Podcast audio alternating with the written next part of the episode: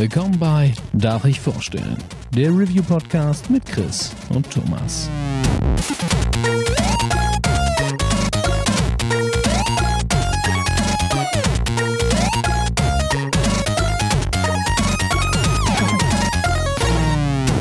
Darf ich vorstellen? Hallo und herzlich willkommen zur neuen Folge von Darf ich vorstellen? Mein Name ist Thomas und wie immer bin ich auch heute nicht allein, denn der Chris ist an meiner Seite. Einen wunderschönen guten Tag. Ebenfalls zu Gast der liebe Dennis. Hallo zusammen. Und unser Ehrengast für die heutige Folge, und wir freuen uns sehr, dass er die Zeit gefunden hat, Sandro Kreitlow von den Rocket Beans. Vielen, vielen Dank für die Einladung. Freut mich wirklich dabei zu sein. Es sollte ja schon früher passieren, dann war ich ein paar Tage krank und deswegen machen wir das dann heute. Und ich habe mich echt schon die ganzen Tage drauf gefreut. Oh, das ist äh, sehr, sehr schön, süß. ähm, für die, die dich noch nicht kennen, magst du ein bisschen was zu deiner Person erzählen? Ja, ich bin jetzt seit fast drei Jahren bei Rocket Beans, bin dort Games-Redakteur, kümmere mich allerdings auch um andere Dinge, weil irgendwie mein Interessengebiet auch relativ groß ist und bei Rocket Beans ist es dann so, dass man nicht auf eine Sache unbedingt ähm, festgesetzt ist, sondern bin dann auch irgendwie mal bei einer Bundesliga dabei oder bei Butter Binge, wo ich mich jetzt auch dieses Jahr mehr redaktionell drum kümmern soll, ähm, Kino Plus auch mehr drum kümmern soll und so weiter und so fort. Davor war ich auch schon in der Spieleindustrie und zwar ein Jahr bei Giga. Ja, die gibt's noch. ähm, ja, bin dann nach dem Jahr auch abgehauen aus diversen Gründen. Und dann kam äh, witzigerweise der Anruf aus Hamburg. Äh, und dann bin ich halt bei den Rocket Beans gelandet. Nur vor Giga war ich dann noch beim Moviepilot und äh, Joyce hatte ich auch eine gewisse Zeit. Das war so ein ähm, ja, so, so, so ein Sender, ein Fernsehsender, auch rund um Popkultur, viel auf Musik spezialisiert, aber wir hatten eben auch Videospiele, Filme, mhm. all, alles Mögliche und ähm, das hat alles sehr viel Spaß gemacht und ja, bin dann sehr froh gewesen, als ich in Hamburg bei den Rocket Beans gelandet bin und bis heute da bin. Ah, das kann ich mir vorstellen. Also Rocket Beans ist ja dann doch schon so eine so eine Endstation, wo man irgendwann landen will, oder? Wenn du hier in Deutschland videospieltechnisch tätig bist. Ja, schon. Also es gibt auch nicht so viele Alternativen, die mir da einfallen, wo ich mich komplett wohlfühlen würde. Also natürlich hast du auch bei Rocket Beans Dinge, die einem nicht gefallen. Es gibt einfach keinen. Ey, gibt's überall. Exakt, es gibt keinen ja. perfekten Ort, an dem man irgendwie arbeiten könnte. Ähm, es hat letztendlich trotzdem Arbeit und das ist ja auch nicht so, dass wir irgendwie den ganzen Tag Videospiele zocken ja. oder so, sondern man wird auch mit sehr viel Kram konfrontiert, der dann nicht so geil ist. Ähm, aber es macht insgesamt doch sehr viel Spaß alles und ähm, da bin ich schon sehr dankbar, so einen Job ausführen zu dürfen. Ja, perfekt. Das klingt wundervoll. Äh, der Grund, warum wir uns heute hier zusammengefunden haben, wir reden über Cyberpunk 2077 und wir beleuchten einfach mal so ein bisschen die Entstehung, also wie hat sich der Hype über die letzten Jahre aufgebaut, was ist dann zum finalen Release passiert und welche Erfahrungen wir mit dem Spiel selbst hatten. Und zum Ende hin gehen wir dann auch noch ein bisschen mehr in die Story, werden paar, Sparts, äh, paar Parts spoilern. Deswegen, da werden wir auf jeden Fall vorher ganz dick ankündigen, wer das Spiel noch nicht beendet hat, möge an der Stelle pausieren und ein paar Wochen später weiterhören. Aber wir steigen erstmal ganz langsam ein. Ähm, ich glaube, man kann durchaus sagen, dass Cyberpunk 2077 der mit am meisten erwartete Titel 2020 war. Und es ist ja relativ knapp geworden. Durch diverse Verschiebungen sind wir im Dezember gelandet. Ursprünglich war das Ganze ja schon äh, für Mai angedacht. Und da wurde dann das erste Mal gesagt, hm, das ist unrealistisch, wir brauchen mehr Zeit. Dann ging es auf September, dann auf November, dann auf Dezember. Und man hat halt wirklich gemerkt, da steckt ein immenser Erwartungsdruck natürlich hinter, das Spiel so zu publishen, dass alle happy sind. Vorab hat nicht funktioniert. da gehen wir gleich noch ein bisschen detaillierter drauf ein. Ich freue mich auch sehr, dass Dennis heute dabei ist. Denn äh, ich gehe jetzt einfach mal davon aus, dass äh, Sandro, Chris und ich das Spiel am PC gespielt haben. Ja. Yes. Und Dennis kann so ein bisschen die Konsoleneinsicht geben was hat gut geklappt, was hat nicht so gut geklappt, wie lange musste man auf Patches warten. Das ist einfach schön, da äh, mal aus verschiedenen Perspektiven drauf zu blicken. Ich kann tatsächlich nur sagen, durch die letzten zwei Gamescoms, das waren quasi die, wo das nicht nur hinter vorgehaltener Hand gezeigt wurde, sondern wo man ganz normal Termine dafür bekommen konnte, war man halt schon sehr gehypt, weil das, was man in der Stunde jeweils am CD Projekt Red Stand zu sehen bekommen hat, war irre. Also die Grafik war überragend, das sah alles spektakulär aus und die Leute waren halt gehypt ohne Ende. Wie habt ihr das wahrgenommen? Also habt ihr schon seit Jahren auf den Titel hingefiebert oder ist es vielleicht sogar schon wieder ein bisschen abgeebbt, weil es sich so lange verschoben hatte? Wo habt ihr euch da gesehen? Oh, ich fange mal ganz kurz an. Ähm, ich habe tatsächlich damals von CD Projekt gehört durch die Witcher-Reihe natürlich, wie wahrscheinlich jeder. Und ich konnte aber mit äh, The Witcher nichts anfangen. Es war so eines von diesen, eine von diesen Reihen, wo, wo du weißt, dass äh, die sind durchaus talentiert und die Spiele sind wirklich gut. Witcher 3 habe ich tatsächlich auch einfach als Grafik-Benchmark und Kartenspielsimulator sehr viel gespielt. aber ich bin halt dann doch irgendwie bei solchen Open-World-Fantasy-Spielen, da bin ich zu schnell satt und ich fühle mich auch zu schnell erschlagen von. Also da bin ich einfach mehr in Dark Souls und sowas zu Hause. Jetzt ist es aber so, dass vielleicht mein liebstes Genre, das es überhaupt gibt, ist äh, die Cyberpunk-Geschichte. Und als ich dann, wann war der erste Teaser? War das 2013, 2014 rum? Da, da, als ich da das erste Mal gehört habe, dass eben CD Projekt Red als nächstes Projekt Cyberpunk angehen werden, da war ich einfach instant gehypt. Also ich war wirklich, von dem Moment an habe ich mich sehr, sehr drauf gefreut. Je mehr man dann, wie, wie Thomas schon sagte, bei den Gamescoms gesehen hat, diese stundenlangen Präsentationen, die wirklich auch einfach die Komplexität dahinter gezeigt haben. Ja, es ist ein First-Person, eigentlich Shooter, aber es hat eben alle Rollenspielelemente, die du dir wünschst, auch dabei. Du kannst auch GTA-esque Auto fahren. Und diese ganzen Sachen und die, die Wahl, die du manchmal hast, was Gutes zu tun, was Böses zu tun oder zu hacken oder zu schießen. Ähm, ich, will, ich will nicht lügen, ich war richtig gehypt. Also ich war ganz vorne im Hype-Train und habe die, die Glocke bedient. Sehr gut.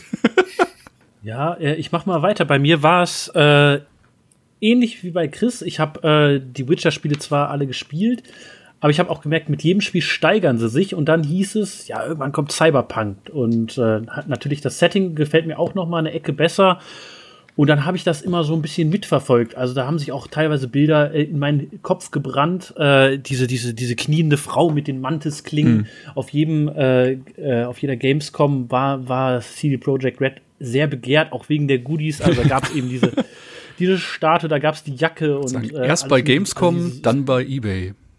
Ja. genau, ganz genau. Horrende Preise hatten wir da. Ähm, und somit war das irgendwie halt auch immer, also über Jahre immer wieder im Gespräch. Ich äh, traue mich selten immer so richtig auf den Hype-Train aufzuspringen, weil ich immer wusste, das Ding wird auf deinem PC nicht laufen. Und ich wusste zu dem Zeitpunkt nicht, dass ich durch einen sehr, sehr glücklichen, wunderschönen Zufall eine PS5 kriege, rechtzeitig. Und äh, deswegen war ich immer so ein bisschen so, ah, freu dich mal nicht zu sehr, wart mal noch ab und so.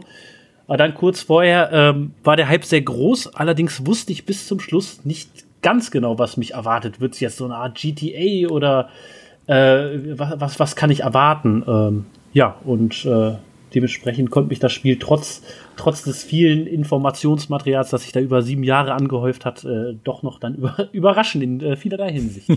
Bei mir bei kam, dir, Sandro? Ja, bei mir kamen tatsächlich sehr viele Dinge zusammen. Zum einen natürlich, ähm, was ja für alle gilt, diese extrem lange Wartezeit, ne? Der erste Trailer mhm. oder Teaser, von dem du ja auch gesprochen hast, der kam halt 2013 raus. Das sind einfach das sieben. Jahre bis zum Release gewesen. Natürlich hat sich da von Jahr zu Jahr die Erwartungshaltung noch mal, die ist dann noch mal äh, höher gestiegen so. Und naja, gut, wenn du dann halt auch Witcher 3 sehr magst, so wie in meinem Fall. Ich meine, ich habe das Ding zweimal durchgespielt und ähm, beim zweiten Mal auf Polnisch mit deutschen Untertiteln. Weil das einfach so, warte, warte. es ist eine geile Atmosphäre. Ja, okay. Ich verstehe kein Wort Polnisch, aber es, es hat irgendwie noch mal ähm, diesen die, dieser ganze Atmosphäre erweitert so und das war ein ganz besonderes Spielerlebnis. Das kann ich nur jedem empfehlen, Witcher auf Polnisch zu spielen. ähm, dann bin ich natürlich auch jemand gewesen, der oder immer noch, der halt das Cyberpunk-Genre sehr mag und sehr viel gelesen hat, geguckt hat. Äh, das ganze Ghost in the Shell, Akira, Battle Angel, Alita und Co. Das, ja. das gefällt mir einfach. Blade Runner. Blade Runner natürlich, das, das gefällt mir vom Setting einfach schon. Und mh, mm, dann haben natürlich auch viele erwartet und ich auch zum Teil, dass das letztendlich ein GTA wird im Cyberpunk-Setting. Und das ist es ja letztendlich überhaupt nicht geworden. Was für viele ja. eben auch ein, ein, Problem ist. Es ist keine richtige Sandbox, da kommen wir ja später nochmal zu. Ähm, Und so haben, hat sich da einiges zusammengebraut und vor allem die Exklusivität. Ne? Ihr habt schon gesagt mit diesen ganzen Goodies und man kam ja keine Woche ohne irgendeine Cyberpunk-Meldung oder Bild oder Video aus. Man wurde überall überschüttet davon und auch ähm, was so diese ganzen Präsentationen angeht. Das war erst nur behind closed doors, dann haben sie irgendwann erstes Material veröffentlicht. Ähm, das sind alles so Dinge, womit man das exklusiv hält und womit man die, die, die Leute halt noch mehr packt und noch mehr, ja, hyped für dieses Spiel. Also die ganze Marketingkampagne an sich war ja sehr gut, muss man schon sagen. So, man kam. Auf jeden Fall auch die, ähm, diese Night City Wire hießen die, glaube ich, Ja. die dann einfach, also ich meine, wir hatten ja keine richtige E3 dieses Jahr, letztes Jahr. Und ähm, dann gab's halt von Cyberpunk immer wieder diese kleinen schnipselartigen Dinge, die ich aber wirklich, also ich fand die wirklich gut, auch gut produziert, weil du hattest, du hattest ein bisschen Gameplay, du hattest ein bisschen Videomaterial, hattest aber auch immer Einblicke in Interviews mit den Entwicklern, was ich super geil fand. Also das war einfach so ein Behind the Scenes oder sagen wir mal äh, in Anführungszeichen Mini-Making-of, dass du dann schon Pre-Release bekommen hast. Ich fand das wirklich super interessant. total. Hat bei mir gut funktioniert. Ja, und auch dann halt bis wirklich zum Release so exklusive Spiele-Sessions mit irgendwelchen Influencern und, und, und, und Streamern. Ja. Das schürt natürlich den Hype ungemein. Ich weiß nicht, ob sie sich damit einen Gefallen getan haben. Es wurde ja. Ja. dann schon, also du sprichst es gerade an, ob sie sich damit einen Gefallen getan haben. Ich muss sagen, für mich war es wirklich bis kurz vor Release dann irgendwann auf so einem Level, wo du selber weißt, okay, ich bin lang genug dabei, das Spiel kann meine Erwartungen gar nicht erfüllen. Nur ist halt jetzt nicht, also es ist halt auch manchmal dann einfach so, dass man nicht wirklich reflektiert über so, über so einen ähm, eigenen Hype nachdenkt, sondern dann einfach will, dass das Spiel das erfüllt. Und ich glaube, da sind sehr viele Leute einfach mit einer vorprogrammierten Enttäuschung in dieses Spiel gestartet. Das ist, glaube ich, ein sehr wichtiger Punkt. Nicht? Wenn man tatsächlich auf so ein Spiel über Jahre hinfiebert, dann malt man sich ja aus, was man in dem Spiel alles machen kann. Nicht? Dann wird ja auch noch darüber geredet, wie krass der Charaktereditor ist, nicht? was alles möglich ist, bis zur Schwanzenlänge, alles Mögliche einstellbar. Und die Leute haben das total gefeiert. Ich persönlich habe tatsächlich kein einziges Nightwire-Video geschaut, weil ich einfach zu irgendeinem Zeitpunkt gesagt habe, ich möchte so wenig wie möglich vorher über das Spiel erfahren, um da einfach in einem First Playthrough vollkommen, ja, möglichst ungehypt ranzugehen.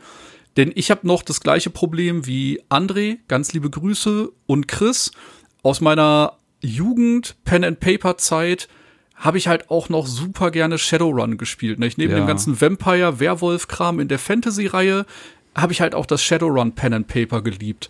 Und da hat man sich halt schon so ausgemalt, was alles möglich ist und was können die Leute vom Konzern, was für Möglichkeiten gibt einem das Spiel an die Hand. Und ja, als man dann so langsam gesehen hat, es gibt drei verschiedene Startklassen in Anführungsstrichen, ähm, da hat man sich halt schon richtig ausgemalt, was da vielleicht alles möglich ist. Und es ist halt super schwer, ja, bei so einem Riesenprojekt nicht gehypt oder auf dem Level der Erwartungen äh, ein Produkt geliefert zu bekommen. Das, Das ist muss halt, ich da muss ich kurz sagen, äh, dieses, äh, du hast ja gesagt hier, als dann bekannt wurde, was es für Backgrounds gab, da ist was passiert, was ich sehr lange bei Videospielen nicht mehr hatte. Ich glaube, das letzte Mal, dass es passiert ist, war vor über 15 Jahren, als WoW rauskam. Also ich meine wirklich Vanilla, äh, World of Warcraft. Da, da haben mich Leute und Freunde angeschrieben und haben, haben angefangen, sich darüber mit mir zu unterhalten. So, das Spiel hat noch zwei, zwei, drei Wochen hin zu Release und ich war zu der Zeit halt voll in Demon Souls versunken, weil sie ja dann zum Glück, also die, sind wir mal ganz ehrlich, für mich die allerletzte Verschiebung von diesem Titel war, ein- war ein Segen, denn ich war so heiß auf, auf Demon Souls und ich hätte richtig Probleme gehabt, wenn die beiden Spiele am selben Tag released worden wären, wie damals noch angedacht. Aber dann okay, ich also voll im From Software Fieber und dann so, hey Chris, klopf, klopf, hey, wie sieht's denn aus? Hast du dir schon und dann du du hörst ja auch nicht auf, dir dann darüber Gedanken zu machen und dann ja, nee, ich weiß es noch nicht. Ich weiß noch nicht, welchen We- Werdegang ich nehmen würde.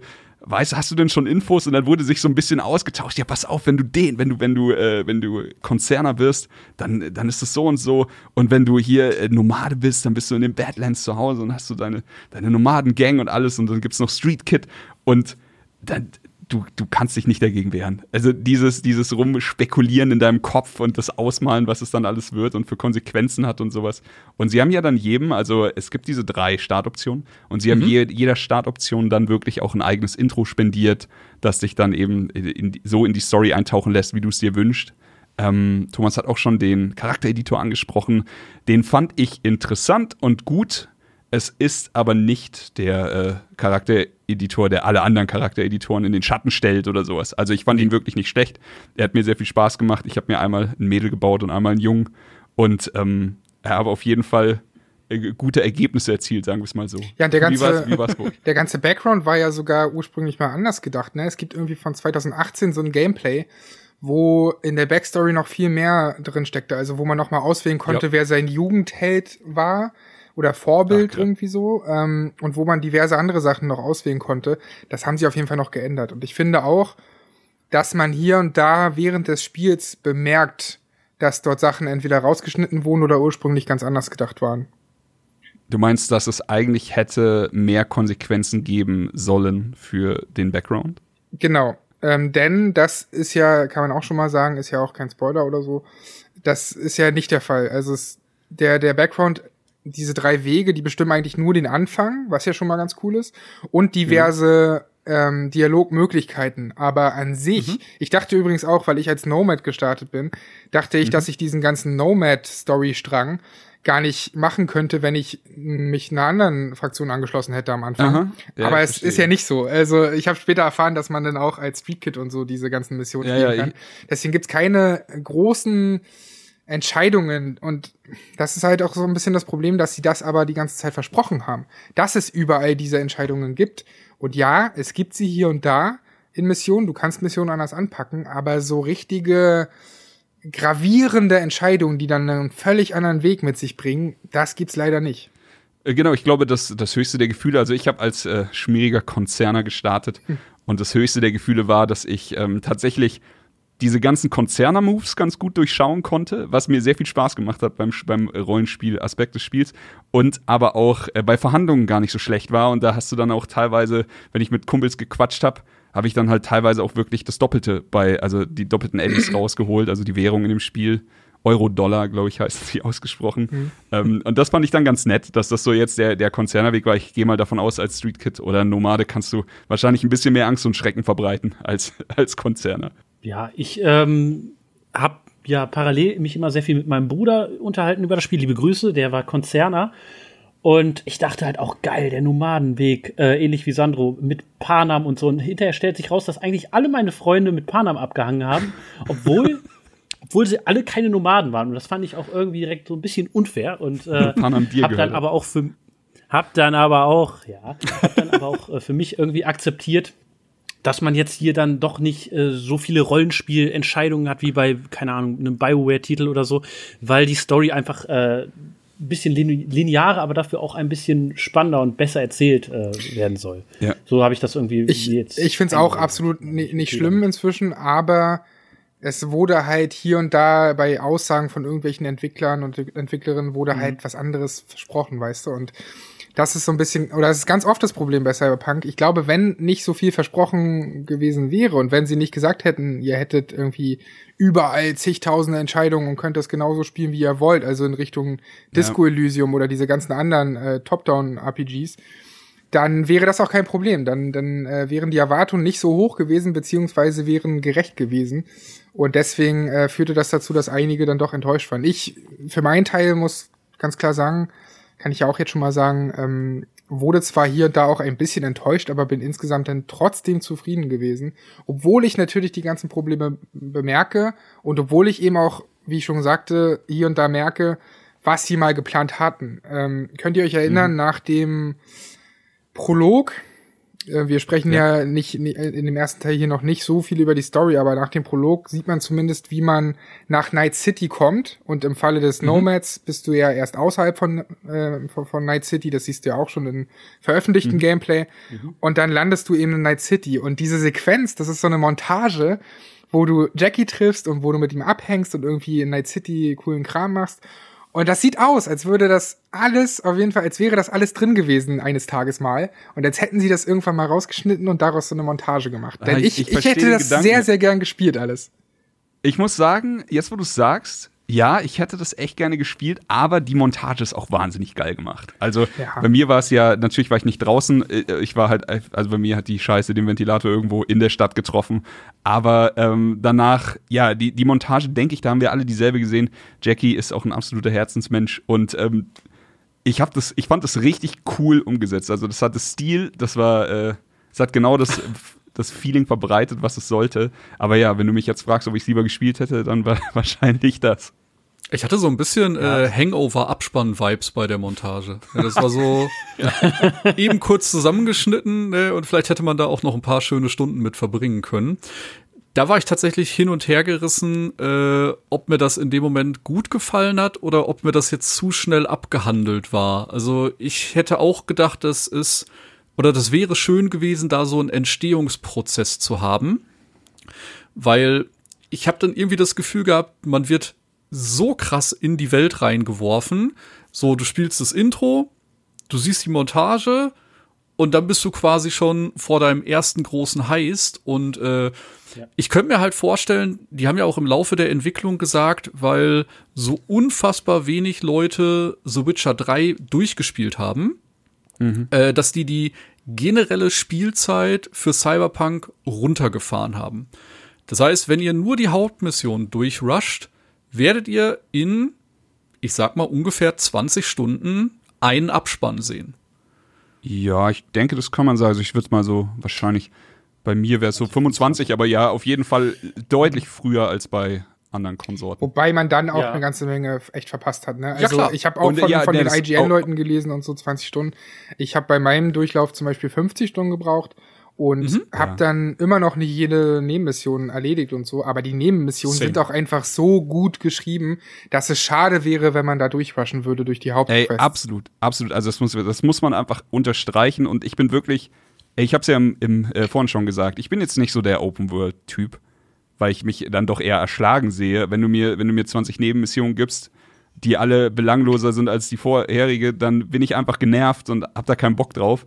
Und das ist hier einfach komplett anders. Ich, ich hatte, also mein Ziel war, spiele Spiel durch, schau dir vielleicht den einen oder anderen Abspann an und dann schaust du dir vielleicht noch die ein oder andere Nebenquest an. Als ich gesehen habe, was die Nebenquests für ein Niveau haben, habe ich einfach so gut wie alle gemacht, die ich gefunden habe. Und das, da sind so, so krasse Goldstücke dabei, die einfach wirklich auf dem Niveau von anderen Hauptmissionen sind. Also das kann man nicht anders sagen. Und das ist- wer, wer, wer die skippt, der, Ja, der verpasst. Exakt, das ist der große Unterschied auch, neben all den Problemen, die halt Cyberpunk ja nun mal hat. Aber das ist der große Unterschied zu, sagen wir mal, Ubisoft-Spielen. Denn ich habe auch Watch Ja, Dogs äh, definitiv. Legion für die Arbeit durchgespielt und ich sage bewusst für die Arbeit, weil ich es sonst nicht durchgespielt hätte. Denn ich hab's, ich habe immer wieder Bock auf Ubisoft-Spiele, weil zum Beispiel Assassin's Creed Valhalla hat eine unfassbar schöne Welt. Aber dann lese ich davon, wie lange man braucht, um dieses Spiel durchzuzocken und ne, sowohl Hauptquests als auch Nebenquests sind dann teilweise mir irgendwann egal. Also es, es, es, du machst immer das Gleiche, was ja auch bei Witcher mal passiert. Also auch bei Witcher gibt's natürlich ähnliche Quests und ein ähnliches Quest-Design, auch bei Cyberpunk. Aber sie werden anders präsentiert. Sie haben irgendwie mehr Gewicht, sie haben tollere Geschichten, sie haben Charaktere, die mich interessieren. Und ein Watch Dogs hat das halt noch nie geschafft so. Und das ist der große Ja. Unterschied und die große Stärke von CD Projekt, weswegen ja auch viele Leute so gespannt auf dieses Spiel waren, weil sie eben wussten, okay, diese Leute können geile Geschichten erzählen. Ja. Sie verdienen auch einfach nicht den Namen Nebenquests, meiner Mhm. Meinung nach. Wenn ich so jetzt im Nachhinein äh, drüber nachgedacht habe, äh, was waren denn Nebenquests, was war die Hauptgeschichte, irgendwie verschwimmt das beides bei mir, weil es halt irgendwie meine Geschichte ist, mein Weg, den ich gegangen bin und das ist alles, äh, alles gehört irgendwie dazu. Und äh, genau, bei Assassin's Creed oder äh, auch, ja, auch Watch Dogs stehen halt andere Dinge im Fokus. Da ist halt diese, diese Welt, diese riesige Welt, wo es hunderttausend Sachen äh, zu erledigen gibt. Äh, und hier ist es dann halt doch, äh, ist die Welt natürlich auch äh, sehr, sehr wichtig. Darauf gehen wir später noch ein. Aber es ist eben die Geschichte, die erzählt wird. Und somit ist es, hebt es sich halt auch, also ist es kein GTA, es ist kein Assassin's Creed, sondern es ist halt, es geht doch einen eigenen Weg, finde ich. Ja. Definitiv. Ähm, nur kurz, da, da wir ja gerade noch im spoilerfreien Raum sind, äh, müssen wir kurz über die technischen Aspekte noch schnacken. Dann sparen wir uns das nachher. Yes. Ich weiß, also jeder hat gelesen, äh, wie es um das Spiel steht auf den alten Konsolen, wie es um das Spiel steht auf den neuen Konsolen ohne den ähm, Next-Gen-Patch, der ja, glaube ich, irgendwann Mitte des Jahres hier angesetzt ist. Aber ich muss ganz ehrlich sagen, ähm, ich habe das Ding auf, nem, auf meinem PC gespielt. Mein PC ist gar nicht schlecht. Und ich hatte eine wahnsinnig gute Zeit. Es tut mir total leid für, für jeden, der das Spiel nicht so erleben konnte wie ich in dem Moment. Und ich kann komplett alles verstehen. Die, die sämtliche Kritik an den alten Konsolen ist berechtigt und Dennis wird wahrscheinlich gleich nochmal ähm, ausführlich erzählen, wie es für ihn war auf der PS5. Ähm, ich habe viel mit Bea geredet, also liebe Grüße an der Stelle, eine Freundin, die, die einfach auch wirklich mitgefiebert hat auf diesen Titeln, die sich sehr mit mir schon davor ausgetauscht hat und die hat einfach auf einer, auf einer alten Xbox gezockt. Und ja, ich, so, ich habe an allen Ecken und Enden mitgekriegt, was sie für ein Struggle hatte. Aber sie hat sich das, also das hat für sie auch nicht dafür gesorgt, dass das Spiel dadurch nicht funktioniert hat. Also ich glaube, in, in drei, vier Wochen, die wir miteinander geschrieben haben, war ein Tag, wo sie mal gesagt hat, so, hey Chris, heute lasse ich mal das Spiel aus, jetzt ist es dreimal abgeschmiert, jetzt habe ich keinen Bock mehr. Aber ansonsten, sie war trotzdem voll involviert und wie Dennis sagt, in, in dieser Geschichte drin und alles. Ähm, das finde ich eigentlich das ist eigentlich auch was, irgendwie was Schönes, ein bisschen was, also Videospielromantisches. Und ja, wie gesagt, für mich, ähm, ich konnte das Spiel spielen in äh, super Auflösung. Ich hatte Raytracing aktiviert. Ich habe noch nie so schönes Raytracing in einem Spiel gesehen. Ich habe die ganze Zeit mit dem Finger im Fotomodus äh, irgendwelche Screenshots und Fotos abgespeichert. Für mich gab es kleinere Bugs. Ähm, da bin ich dann gleich mal gespannt, wie es für euch war. Ich hatte halt hier und da mal ein Item, das geschwebt ist. Ich hatte selten Leute, die einfach dann die, also die, die Körper, die einfach diese T-Position eingenommen haben, wo ich jetzt einfach davon ausgehe, dass das so viel bedeutet, wie wir wissen gerade nicht, was zu tun ist. Wir, wir machen mal einen T. Und ähm, ja, mal ist hier, hier mal irgendwie, ich, ich fahre durch Night City und irgendein Auto fliegt in die Luft 30 Meter und fällt dann wieder runter und du denkst dir einfach nur so, Mann, Night City ist verrückt. Aber ich hatte keinerlei Game-Breaking-Bugs. Ich hatte nichts, was mich so 100% aus dieser Spielwelt rausgerissen hat. Und ich kann da nicht so viel Schlechtes drüber sagen. Für mich hat die also unfassbar gute Grafik mit dem Raytracing. Ey, wer einmal auf einem guten PC nachts durch Night City fährt im Regen, so, der braucht halt auch einfach nichts anderes mehr. Das ist einfach unfassbare Atmosphäre und für mich hat es wahnsinnig gut geklappt. Wie war das für euch? Ich kling mich dann einfach mal ein. Äh, ich habe es auch auf dem PC gespielt, äh, nicht auf Top, also Top-Leistung. Ne? Ich habe noch eine 2070 bei mir verbaut, auch bei weitem keine schlechte Grafikkarte, aber äh, Cyberpunk ist ein Spiel, das wird euren Rechner an seine Grenzen bringen. Äh, ich hatte deswegen die Wahl, entweder alles aktiviert auf 30 FPS oder ein bisschen runterschrauben und dafür ohne Probleme auf 60 FPS spielen. Habe mich dann für die 60 entschieden. Immer noch ein sehr schönes Spiel. Bin bei Chris, in meinen 40, 50 Stunden ist mir das Spiel nicht einmal abgestürzt.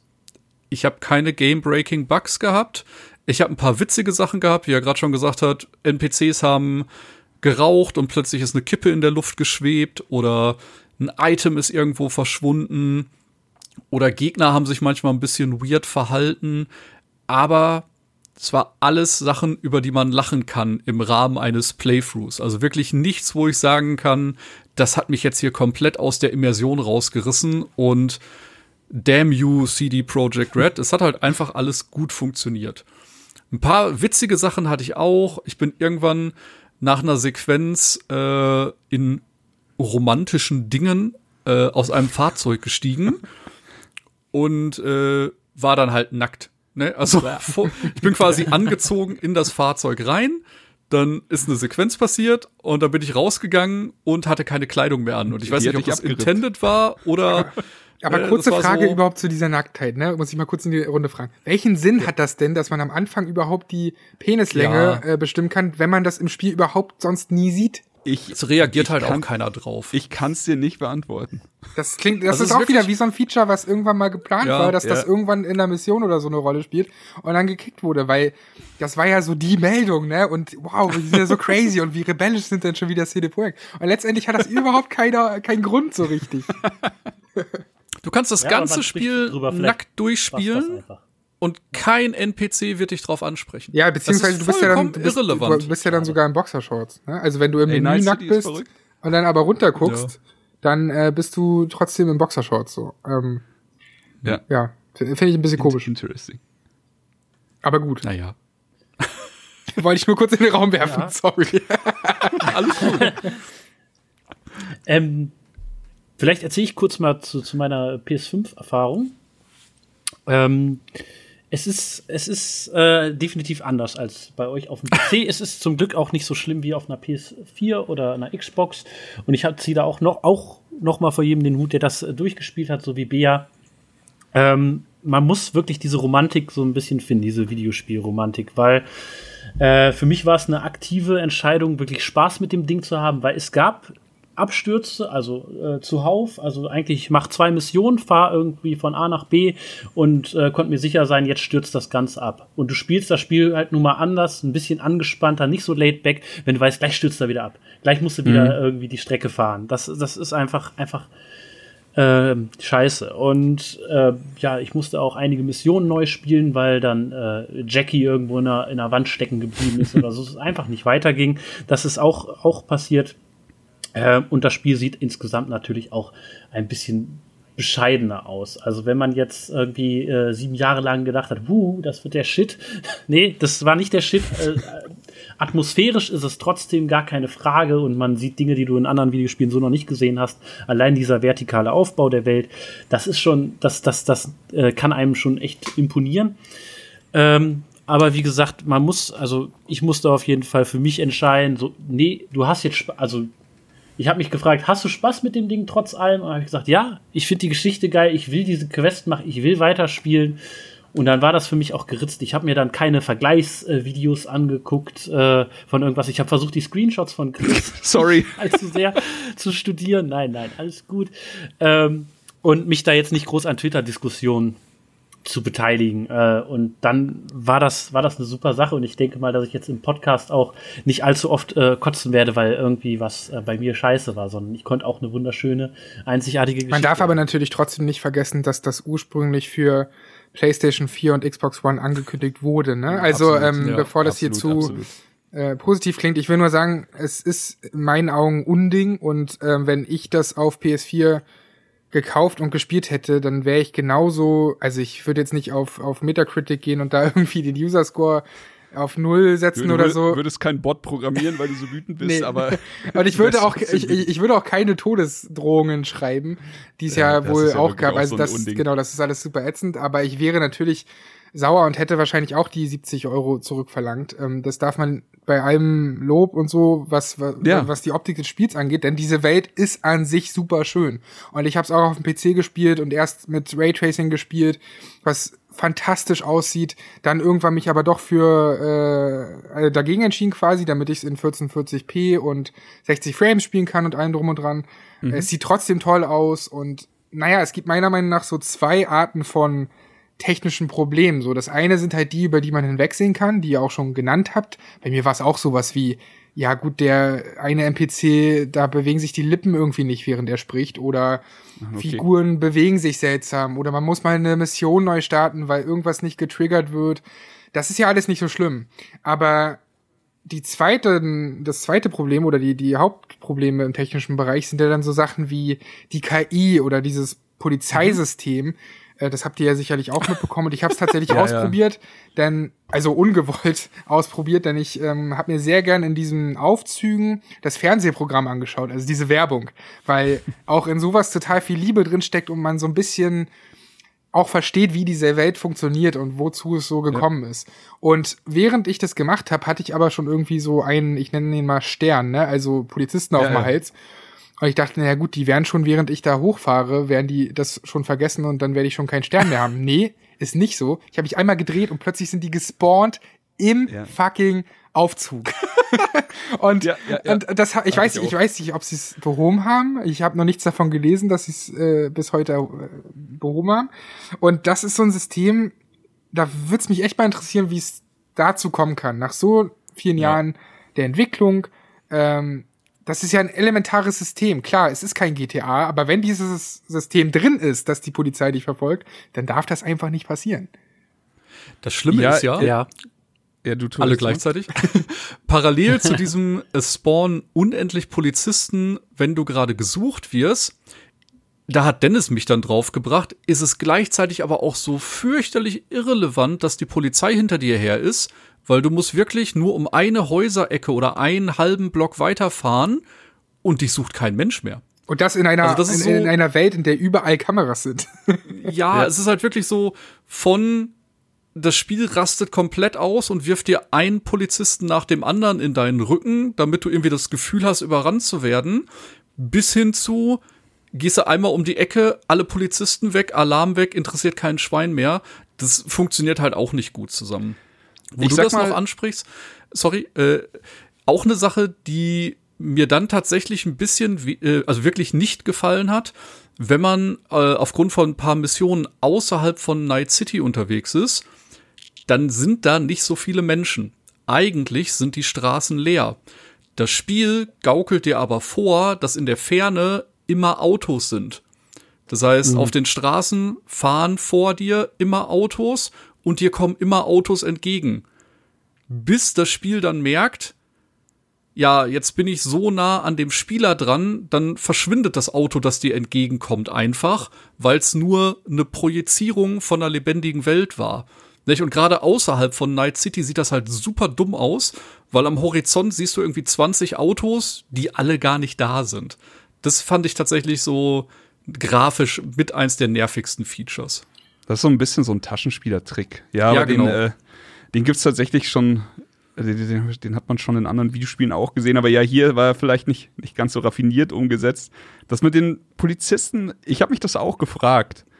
Ähm, ich glaube, das ist vielleicht aus der Not geboren und das soll jetzt wirklich nicht rechtfertigend sein, denn es ist einfach ein Vollpreistitel und man äh, in anderen Spielen erwartet man ja auch Leistung. Also ähm, das Ding ist nur, ich glaube, dass sie vieles gemacht haben, wie zum Beispiel diesen Polizisten-Spawn hinter dir und äh, das ist ja auch, das geht ja auch in die andere Richtung. Also, wenn du zum Beispiel, du siehst Verkehr und dann drehst du dich um und dann drehst du dich wieder um und dann ist einfach ein anderes Auto vor dir oder sowas. Also, das Spiel merkt ganz genau, wo dein aktiver Blick hingeht und wo dein aktiver Blick jetzt nicht mehr ist und was sie dann da vertauschen können oder was auch immer. Leute, die um, um Ecken laufen und dann äh, weg sind oder, oder eben nicht. Und ich glaube, das Spiel hat sehr viele Probleme gehabt.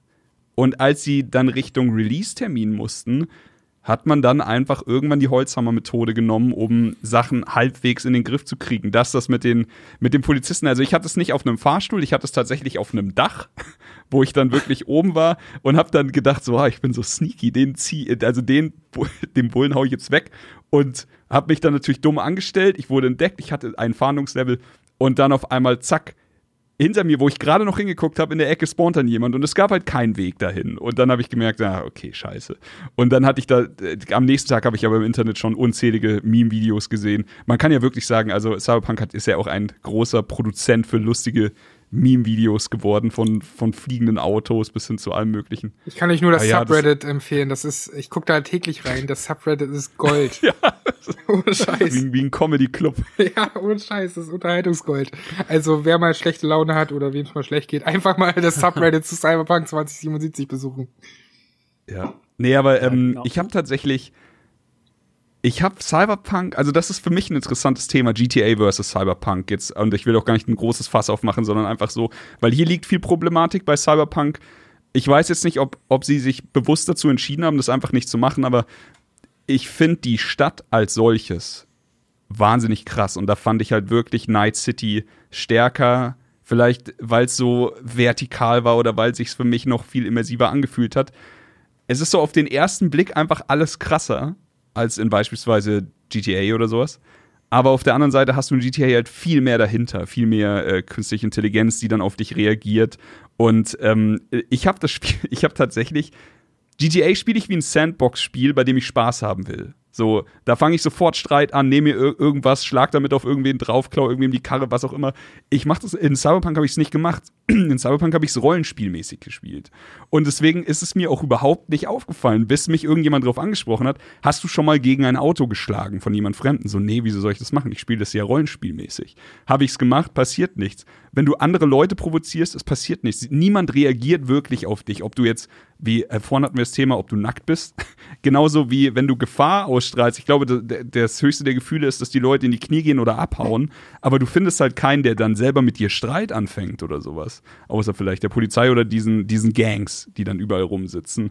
Und da, äh, da ist schon ein, noch ein gravierender Unterschied zu sowas wie, wie GTA. Aber für mich persönlich muss ich sagen, als Rollenspiel hat es für mich äh, okay funktioniert. So, es ist dann so ein bisschen, wenn du halt nicht, es nicht darauf anlegst, in Anführungszeichen. Ja, also ich bin Ja. da auch hin und her gerissen, ne? weil erst, das wird euch ja wahrscheinlich auch so gegangen sein, erst ist man total überfordert von dieser Welt und sie ist laut, sie ist bunt, du wirst ständig am Anfang angerufen von allen. Also es wirkt total lebendig auch, ähm, wie man da so reingeschmissen wird in diese Welt und was man alles mitkriegt von den Leuten um sich rum. Und es wird in keiner Sekunde erstmal langweilig. Entweder steht Johnny Silverhand irgendwo rum und labert dich voll oder du hast sonstige Gespräche per Telefonat oder hörst halt so einem so ein, so, ein- so ein, äh, ja, oder liest halt irgendwelche Nachrichten oder so, ne? Also es, es, du kannst wahnsinnig viel am Anfang tun, hast du zumindest das Gefühl. Sie wirkt erst total lebendig, aber ich muss schon sagen, irgendwann merkt man, dass es doch ein bisschen Fassade ist. Also diese Welt ist zwar total toll anzusehen, aber es ist doch ein bisschen Fassade, weil du dann recht schnell doch merkst, okay, es gibt keine Nebenaufgaben in dem Sinne wie Yakuza oder Persona oder so das macht. Man kann nicht irgendwie Billard spielen gehen oder so. Man kann nicht, Ja. da stehen Arcade-Automaten rum, aber ich kann da nicht ran. Ich kann da nicht aktiv werden. Es gibt zwar so Boxkämpfe, es gibt Autorennen, aber es gibt auch nicht mal sowas wie ein Kartenspiel, wie es noch bei Witcher 3 Gwent gab. Und äh, davon hätte ich mir auf jeden Fall schon so ein bisschen mehr gewünscht, ähm, dass man doch mehr Freiheiten bekommt. Klar, wenn man sich nur darauf fokussiert, ja, Geschichten präsentiert zu bekommen und immer nur einzelne Elemente anzutriggern, also Nebenquests zu triggern, irgendwelche Hauptaufgaben zu triggern, dann, dann kriegst du halt auch was geboten, ne? Dann ist es wirklich geil. Aber wenn du halt rangehst, wie bei GTA und einfach mal ausprobierst, tja, dann funktioniert's halt nicht. Da merkst du es recht schnell. Ja. Ähm, nur, nur ganz kurz, glaubt ihr, dass das, dass dieser Punkt noch mit einem Patch oder einem DLC behoben wird? Nein. Nee. Ich glaube, da müssen sie zu sehr in die Spielmechanik eingreifen. Okay. Ich glaube, das ist zu grundlegend. Aber ich habe, ähm, man hat halt doch irgendwie über die Jahre eine andere Vision vermittelt bekommen. Und ich könnte mir halt auch vorstellen, dass die Entwicklerinnen und Entwickler äh, Bock gehabt hätten, das alles zu integrieren. Vielleicht irgendwie noch so ein Cyberpunk-Gwent-Äquivalent oder sonst irgendwas zu integrieren, was auch immer. Diese Welt hat noch mehr mit Leben zu füllen. Aber man merkt dann doch hier und da, dass das am Ende dann alles relativ schnell äh, ähm, äh, zusammengenäht wurde, also auf, auf, auf, der Letz-, auf den letzten Kilometern. Und das ist halt nun mal auch neben dieser technischen äh, Schwäche auf den Konsolen etwas, was dann zu, ein, zu einem Shitstorm geführt hat, den ich so noch nicht erlebt habe bei einem Videospiel einfach. Und äh, die Konsequenzen sind halt auch sehr hart und sehr re äh, real, auch in wirtschaftlicher Hinsicht. Also das Spiel wurde aus dem PSN Store genommen. Äh, ich denke mal so lange, bis das äh, Spiel wieder eine ausreichende Qualität besitzt, dass man es reinsetzt. Es gibt Sammelklagen. Äh, Das polnische Amt für Wettbewerbs- und Verbraucherschutz äh, überwacht jetzt den Prozess des Spiels, dass das schön auch, äh, dass die Patches auch ihr, ihr Übriges tun. Also Ja. ich glaube, da kommt jetzt im Januar einer und dann im Februar noch Die mal Aktie ist äh, über die Hälfte komplett eingesackt. Aktie ist gefallen. Also es heißt dann halt auch ne, vom polnischen Staat, wenn ihr das nicht gut macht, dann werden 10% eures Einkommens, nicht des Umsatzes, sondern des Einkommens, was nochmal mehr ist, natürlich äh, an, an den Staat gehen. Das sind ungefähr 100 Millionen Euro, habe ich zumindest so gelesen.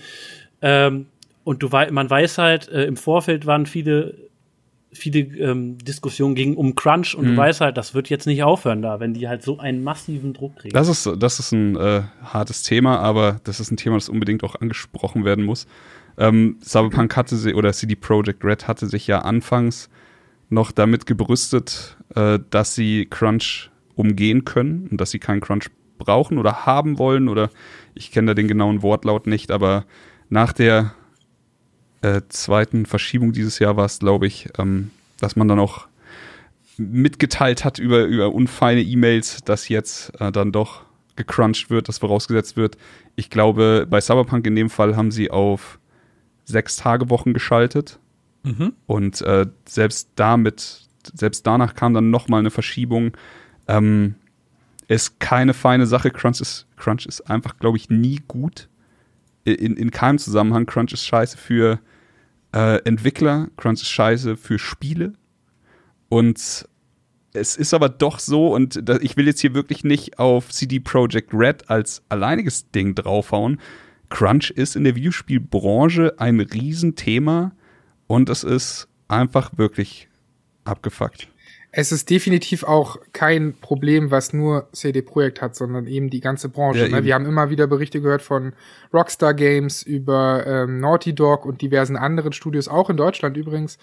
Äh, Ich glaube auch, dass das bei einem AAA-Spiel das kaum verhinderbar ist, so im letzten Monat. Wenn wir darüber sprechen, dann glaube ich, ist das einfach äh, viel komplizierter nochmal als irgendwie einen, einen Film oder was weiß ich, ein Album zu produzieren oder so. Klar, da gibt's auch Crunch-Phasen und so, aber ich glaube, da kommen so viele Probleme zustande, die man gar nicht planen kann. Da kannst du sonst was für eine lange Entwicklungszeit einplanen. Richtung Ende wird's immer zu diversen Problemen kommen. Deswegen finde ich es fast schon, also ich will es nicht normalisieren, aber wenn das in den letzten drei Wochen oder so passiert und alle nochmal ranklotzen müssen, okay, das kenne ich halt auch. Das, wenn es bei uns Ja. große Probleme gibt oder bei jeglichen kreativen Jobs, dann Ja. ist das einfach im finalen Step auf jeden Fall kaum zu verhindern. Aber wenn es über mehrere Jahre ist, denn diese Crunch äh, Thematiken gibt's bei Cyberpunk nicht erst seit drei Monaten, sondern das ist halt jetzt seit mehreren Jahren, dann darf das einfach nicht sein. Das muss verhinderbar sein, sonst machst du halt Menschen kaputt. Absolut, also ich kann hier an dieser Stelle nur noch mal empfehlen, ähm, es gibt einen, einen Game 2 Beitrag oder eine Game 2 Folge, die sich ausschließlich mit Cyberpunk beschäftigt, die ist gut, aber in dieser Folge ist ein, ein kleiner Baustein, der sich mit Crunch beschäftigt und ja, der tut weh und äh, der, der fühlt auch auf den Zahn, aber der ist super wichtig und ich finde tatsächlich, das ist eines der der besten Sachen, die, die wir hier äh, videospieltechnisch in Deutschland irgendwann mal released haben. Also unbedingt Ansch Anschauempfehlungen für den Fall. Ähm, und da sagen sie eben auch, also sie, sie erzählen nicht nur, ja, Crunch ist scheiße, nächster Beitrag, sondern sie gehen halt wirklich auch mit äh, Entwicklern vom Moon Studio, also Ori, ins Gespräch und, und von Deck 13. Und die erzählen halt eben auch, wie es halt ist und dass eben es geht hier nicht um den von Sandro eben angesprochenen Crunch, der mal hier, äh, also diese Rechtfertigung, die jeder hat und die ich selber auch schon ausgesprochen habe dieses Jahr, dann habe ich halt auch mal zwei, drei Wochen gehabt, wo ich Überstunden machen musste. Darum geht's nicht. Es geht halt wirklich um Sachen von Monaten, von Jahren und es geht äh, um Überstunden nicht so acht bis zehn Stunden, sondern halt elf bis 15 Stunden am Tag.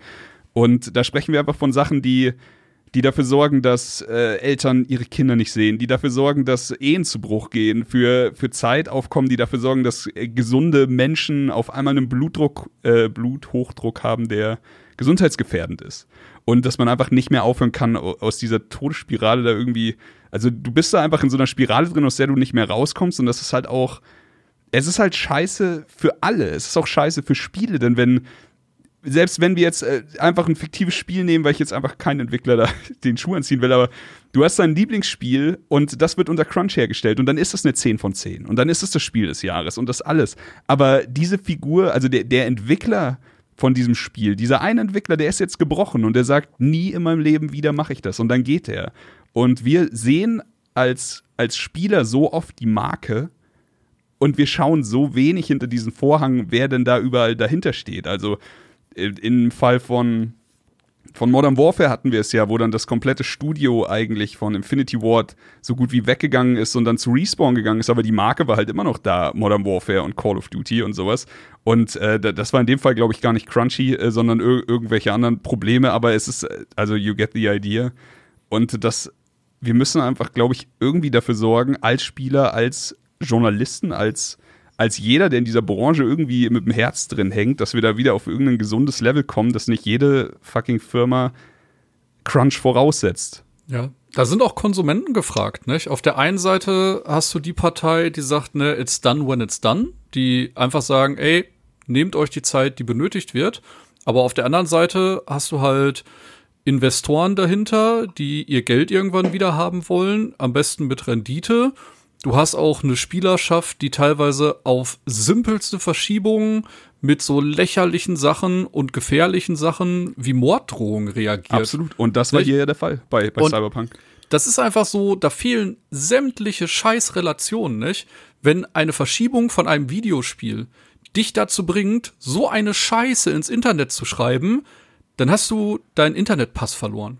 Ne? Dann, dann solltest du schön. einfach von dem Medium entfernt werden, weil du scheinbar nicht im gehörigen Umgang damit hast. Das ist einfach nicht zumutbar.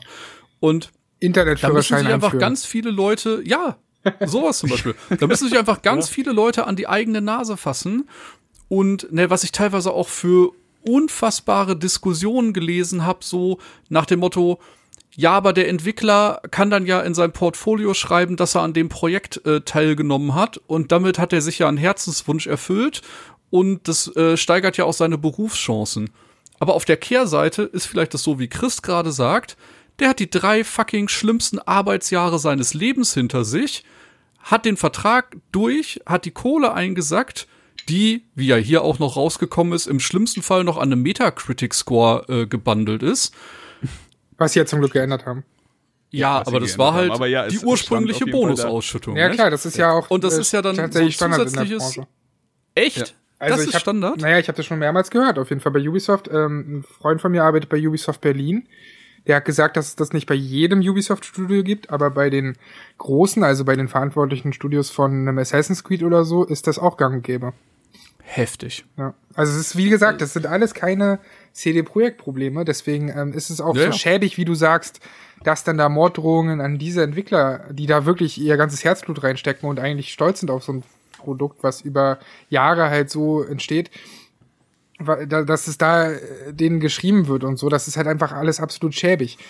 Ähm, ich, ja, mir, blutet auch immer das Herz, das alles zu lesen, so, weil es gibt immer wieder schöne Geschichten rund um Gamer und wozu man so imstande ist, GameStar und Quick und dieses ganze Zeug. Und dann ist das Ja. aber die, die Kehrseite davon, ne? Dann ist das halt das Schäbige. Und wir wollen immer als, als Spielebranche so erwachsen sein und so erwachsen damit umgehen. Und das Medium ist ja nun mal das erfolgreichste überhaupt, so erfolgreicher, habe ich letztens erst gelesen, erfolgreicher als die Musik- und Filmbranche zusammen war es letztes Jahr. Ja. Äh, weil ja dann Corona natürlich noch mal den Videospielen quasi gut tat, weil noch mehr Leute gezockt haben. Und ähm, auf der anderen Seite haben wir halt, also sind wir halt alle, also ich sag jetzt wir, weil wir natürlich auch Teil davon sind. Wir denken da zwar anders drüber nach, aber so, so die Gamerschaft an sich geht dann da so, so kindisch mit um und so, so eklig einfach. Und das ist, Ja, auch das so- ist einfach unfassbar traurig. Vielleicht, vielleicht ist die Branche auch äh, einfach zu schnell gewachsen, dass halt Gesetze, Gewerkschaften und äh, Entwicklerkulturen gar nicht so richtig mitwachsen konnten. Also Entwicklerkulturen vor allem die Crunch verurteilen und nicht glorifizieren, weil wie oft liest man in irgendwelchen offenen Briefen von irgendwelchen äh, Entwicklerchefs, die am Ende des Jahres nochmal resümieren mit den Worten, ja, es war viel Arbeit, aber wir haben es geschafft oder so. Ja. Da kann man sich dann als ähm, Leserin oder Leser auch nur denken, was dahinter steckt, hinter diesem Satz. Und äh, vielleicht, wenn man dem Ganzen was Gutes abgewinnen kann, ist es, dass äh, durch Cyberpunk jetzt dieses Thema wirklich in der Mitte der Gesellschaft so Ey. halbwegs, in der Mitte der Ey, am schlimmsten sind auch die Leute, das fällt mir gerade auch noch ein, die Leute, die dann immer sagen, ja gut, dann sollen sie doch abhauen von dem Studio. Das sind die Allergeilsten, weißt du, da sitzen halt Leute in Warschau, haben ihre Familie in Warschau gegründet und sollen jetzt einfach, weil sie derbe crunchen bei CD Projekt, sollen sie sich plötzlich einen neuen Job in, was weiß ich wo, äh, in Polen gibt's ja nicht mehr so viele Möglichkeiten, sollen sich halt plötzlich in London bewerben oder was. Nein, das funktioniert nicht. So. Ja, das Du hast Freunde da, du hast Familie da, du äh, hast ja auch irgendwie dein Herz vielleicht ans Projekt verloren und man, es ist halt nicht immer so leicht. Du rutschst da auch teilweise einfach rein und hast das nicht alles abgesehen und so. Also es ist halt äh, doch deutlich komplexer, als man dann bei Twitter in seinen äh, äh, paar Zeichen bewerten Exakt. kann. Definitiv. Definitiv. Aber gut, ähm, ja, Crunch ist eine schwierige Geschichte. Äh, wir haben es jetzt angesprochen. Ich denke, ab jetzt äh, lassen, wir, lassen wir die Kiste auch mal zu. Ähm, kommen wir wieder zurück zu äh, Cyberpunk. Wir hatten ja drüber geredet, wir hatten die Intros bequatscht. Aber ich würde noch gerne über die erste große Mission reden, bevor wir dann den Spoilersack zu, also den äh, No-Spoiler-Sack zumachen. Ich muss sagen, nach dieser Intro-Sequenz, über die wir ge- gequatscht hatten, werden wir in einen großen Heist, hat Thomas, glaube ich, vorhin gesagt, geworfen. Also, das ist so quasi unser erstes großes Ding oder das nächste große Ding, wie man es nehmen will. Hier hat mir das Spiel zum ersten Mal dann so richtig gezeigt, wie sie mit Storytelling und der Charakterentwicklung vor allem von, von Nebencharakteren umgehen. Und ich war einfach nur voll verliebt. Ich war verliebt in Jackie, also unseren Sidekick, unseren männlichen, der einfach so der, der große Bruder ist, der auf dich aufpasst, mit dem du abfeierst, säufst und äh, dir eben den, den Job teilst. Und ich war auch in das Storytelling verliebt, denn wie schon in, in anderen Spielen wie GTA hat ja auch manchmal Heists äh, richtig gut umgesetzt. Ich, es hat mir einfach wahnsinnig viel Spaß gemacht, die Vorbereitung mit diesen kleinen Nebenaufträgen, die du machen musst. Und dann hinterher, wenn alle Bausteine beisammen sind, dann diese, der, der, also das große Ding durchziehen und äh, natürlich geht was schief und sowas. Ähm, da musste ich sagen, das war das erste Mal, dass ich dann auch Storytelling-mäßig und äh, auch, also ich war komplett drin. Ich war in der Atmosphäre drin, ich war in der Geschichte drin. Ähm, wie war das bei euch? Hat euch das auch so gut gefallen? Auf jeden Fall. Äh, ich äh, presch einfach mal vor. Äh, man hat ja in der Vorbereitung dann auch ein zusätzliches Spielfeature kennengelernt, äh, nämlich die Brain Dances. Äh, oh ja. Wo man dann quasi ähm, da auch kleine Anekdote, äh, leider am Anfang des Spiels vergessen, äh, eine Warnung, eine Epilepsie-Warnung mit einzubauen. Ungünstig. also wirklich, äh, ich weiß nicht, wie man sowas heutzutage äh, nicht auf dem Schirm haben kann. Das würde ich auch, ähm, das würde ich beim Indie-Spiel verstehen oder so, aber ja, ja bei der Größe darf, dieses darf Spiels darf es echt nicht passieren. Ja. Genau, auf jeden Fall äh, basiert das Ganze darauf, dass man quasi, ich sag mal, so unter der Ladentheke mitunter äh, ja quasi in Besitz von Datenträger kommen kann und man kriegt alles. Die schlimmsten Pornos, alles, was man sich vorstellen kann und eben für unsere Mission den äh, Datenchip von einer Frau. Und wir haben dann die Möglichkeit, quasi über diese Braindance-Sequenz in ihre Erinnerung zu schlüpfen und können dann da getrennt voneinander Audiodateien, Videodateien wahrnehmen, filtern, vor, zurückspulen. Und das hilft einem dabei, dann äh, ein Gelände zu erkunden, bestimmte Sachen zu hören, die sonst vielleicht ganz weit weg sind, aber dadurch, dass man halt alles so genau steuern kann in dem Braindance, hat man dann die Möglichkeit, äh, Zusatzinformationen rauszureißen. Und das ist halt ein Feature, das ähm, über das Spiel hinaus immer mal wieder auftaucht. Und dass man eben auch in Anführungsstrichen durch den Erwerb von anderen Braindances auch einfach so noch mal erleben kann. Und das ist schon eine coole Idee ist jetzt nichts bahnbrechend Neues. Äh, es gab das auch schon in anderen Spielen, dass Erinnerungen wieder rekonstruiert wurden oder man da Sachen rausgezogen hat. Aber es ist halt in diesem Rahmen sehr cool umgesetzt, was diese ganze Zukunftsvision angeht, dass man einfach äh, eben was auf den Kopf setzt und dann in so einen Braindance eintaucht. Ich finde es da auch sehr schön, wie du schon sagtest, Thomas, dass das halt nicht so ein einmaliges Feature ist, sondern das wiederkehrt und man tatsächlich ein paar Fälle dadurch löst. Und das, da sind wir beim Punkt Glaubwürdigkeit der Welt, dass man halt merkt, okay, das ist eine richtige äh, Industrie dahinter und ja, was ist es für eine Industrie? So eine Art Snuff-Porno-Industrie natürlich. natürlich, wie, also so wie es halt einfach zu diesem Universum passt und äh, das ist halt immer ein Thema. Irgendwo hörst du äh, Gespräche darüber, dann versucht ihr irgendwie so ein schmutziger Typ mit seinem Trenchcoat irgendeinen äh, heißen Scheiß da anzubieten. Das hast du noch nie gesehen. Und äh, das finde ich schön, dass, dass einen das so begleitet. Und dass es auch so rough und so dreckig ist, ne? Also, das ist ja auch das, was man mhm. sich bei einer Cyberpunk-Welt, nun mal weil es eine Dystopie ist, auch erwartet und erhofft.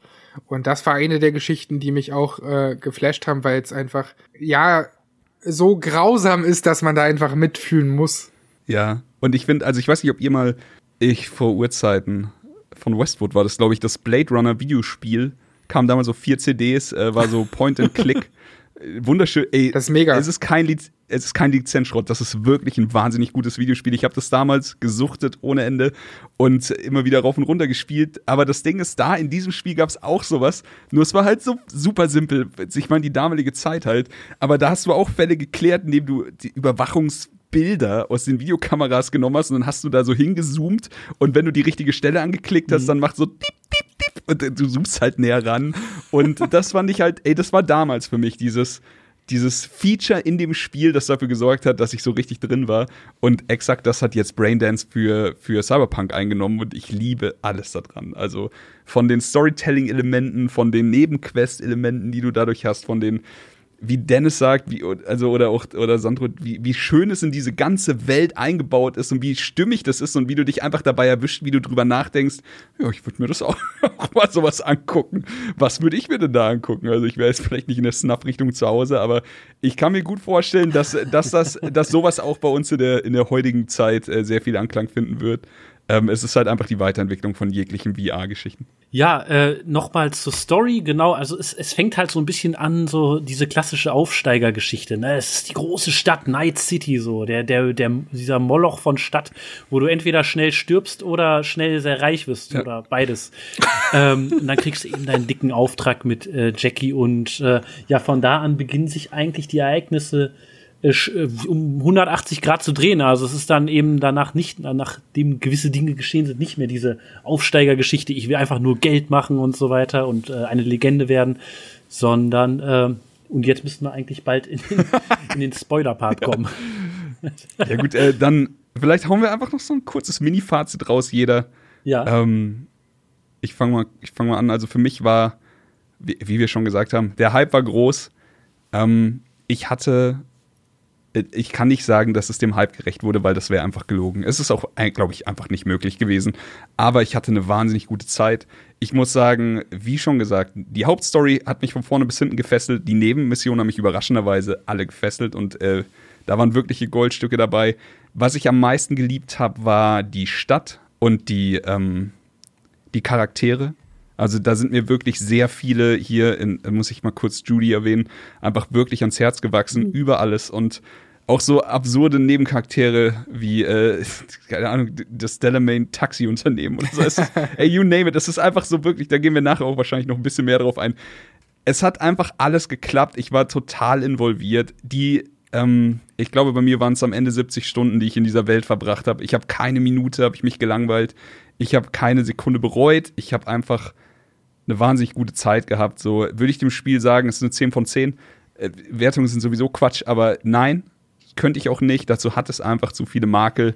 Aber ähm, es ist auf jeden Fall eine wahnsinnig krasse Videospielerfahrung für mich gewesen. Ich freue mich drauf, nochmal in sechs Monaten reinzugucken und dann schauen, was für, was für Bugs sind weg, was für Sachen haben sie vielleicht noch umgesetzt, die sie noch auf dem Plan hatten. Und äh, ja, bis dahin, ich hatte einfach wahnsinnig viel Spaß.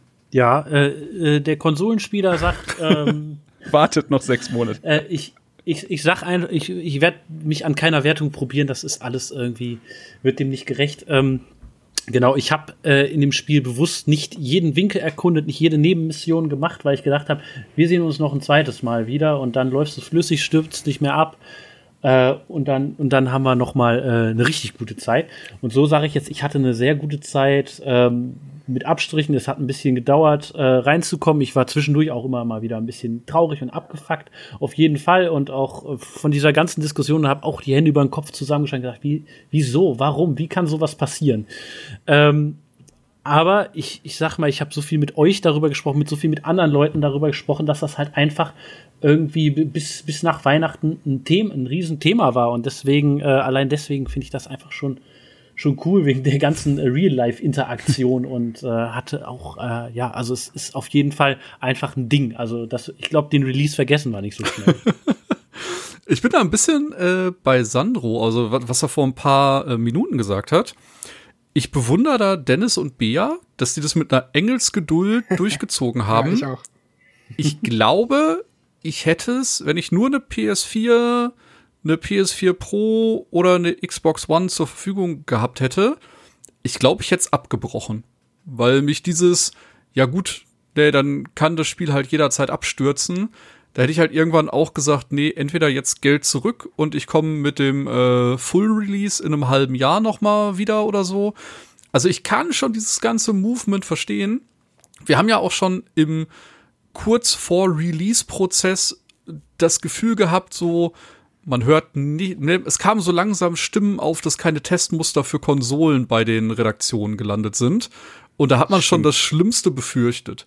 Und ja. ich, ich hätte es, glaube ich, nicht durchgezogen. Ich bin sehr, sehr froh, dass ich das an einem PC spielen konnte, dass ich das in einer sehr guten Grafik spielen konnte, ohne irgendwelche Abstürze. Ich hatte äh, auch eine super gute Zeit. Ich habe einige unfassbar coole und witzige NPCs kennengelernt. Und äh, ich freue mich einfach drauf, wenn dann eben in ein paar Patches vielleicht auch die Konsolenspieler äh, das gleiche Spiel spielen wie jetzt die PC-Spieler aktuell. Ich schließe mich da mal fix an, denn es war tatsächlich echt ein Problem im Vorfeld, dass der ganze Umgang mit Review-Embargos und so auch echt schwierig für uns zum Beispiel war, weil wir eben keine Konsolenversion bekommen haben. Alles, was wir spielen mhm. durften und äh, auch gar nicht mal so früh spielen durften, äh, das war halt auf dem PC, das war die PC-Version und eigenes Material wurde sogar erst einen Tag vor Release äh, freigegeben. Also eigenes Material durfte man erst einen Tag vor Release veröffentlichen. Und das ist halt auch nochmal so ein Unding, weil man damit ja einfach auch Sachen verheimlicht. Das geht dann irgendwo einfach nicht. Deswegen würde ich auch auf jeden Fall allen Konsolenspielern und Spielerinnen empfehlen, einfach noch abzuwarten, auf das Next-Gen-Update zu warten. Äh, und dann sieht das Ganze auch viel, viel besser aus, denn als jemand, der das auf dem PC gespielt hat, kann ich nur sagen, klar, es ist alles abhängig von der Erwartungshaltung und es ist keine Open-World-Revolution, es ist nicht mal eine Rollenspielrevolution, aber inhaltlich ist es wahrscheinlich eins der besten Spiele, die ich je gespielt habe. So, ähm, die Frage ist, was wollt ihr? Wollt ihr einen perfekten Shooter? Ist es auf jeden Fall nicht. Perfektes Stealth-Spiel ist es auf jeden Fall auch nicht. Aber wenn ihr Figuren wollt und Geschichten wollt mit, mit, mit, mit Bedeutung und mit Tiefe, dann seid ihr auf jeden Fall richtig. Das Spiel macht auf jeden Fall was mit, mit dir. So, es hat mich zwar nicht ganz so gekriegt wie ein Witcher 3, aber ich würde trotzdem sagen, dass es ein Spiel ist, das man ja erlebt haben sollte. Ja, das gefällt mir gut. Sehr gut. Das Mindset. Gut, dann, Dann- äh, ab jetzt. Ganz dicke Spoilerwarnung. Wenn ihr die Anfangsmission schon gespielt habt, könnt ihr jetzt noch ein bisschen weiter hören. Äh, wir reden jetzt erstmal äh, über den Einstieg und die ganzen Plot-Twists, die quasi die Story vorantreiben. Und ich weiß nicht, wie weit wir noch auf die Enden eingehen. Das gucken wir dann äh, in so einer halben Stunde wahrscheinlich. Jetzt reden wir erstmal ganz viel über NPCs, die wir kennengelernt haben, witzige Nebenquests und Natürlich klappt der Heist nicht, mit dem wir zur Legende werden sollen, sondern es geht einfach ungefähr alles schief. Wer mag mal kurz zusammenfassen, was in der Hauptmission passiert? Keiner. Okay, also äh, es ist so, wir sind wir, wir haben eigentlich, also die, die Vorbereitungsmissionen waren ja relativ straightforward, ne? Wir haben äh, ein bisschen diesen Militärroboter geklaut, diesen Hunde, Hundedrohnen-Roboter. Oh, dumm, Der dumm. schon, äh, äh, fand, ich, fand ich wahnsinnig witzig. Bei mir ist da tatsächlich, ist das relativ blutig ausgegangen. Ich habe dann aber von anderen auch gehört, dass du das ja auch äh, sehr diplomatisch lösen kannst. habe ich nicht gemacht. Ich auch Ähm, und dann, keine Ahnung, im Endeffekt, irgendwann bist du mit Jackie in diesem Hotel, in diesem piekfeinen Hotel und es fühlt sich schon, also ich fand, das hat sich schon so richtig geil nach, nach heiß angefühlt. Also du, du steuerst dann diesen Hunde, äh, diese Drohne durch, durch äh, Schächte und Gänge, scannst alles ab, schleichst dich dann irgendwie ähm, in diesen fetten Konzernerraum, also von dem, wir sind ja, wir sind ja quasi unterwegs.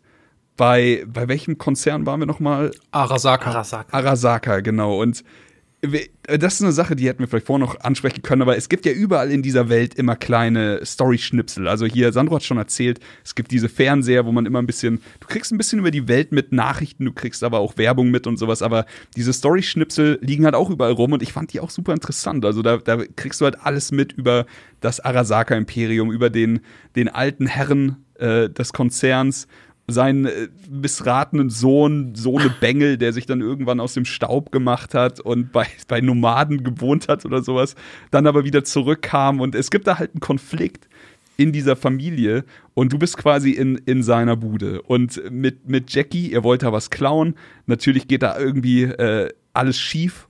Und im Endeffekt findet man sich dann wieder hinter so einem es ist ja fast schon so eine Art Projektor oder Fernseher und man, man hat sich da versteckt und sieht dann, wie der Sohn den Vater umbringt und dann äh, wird es natürlich nicht einfacher.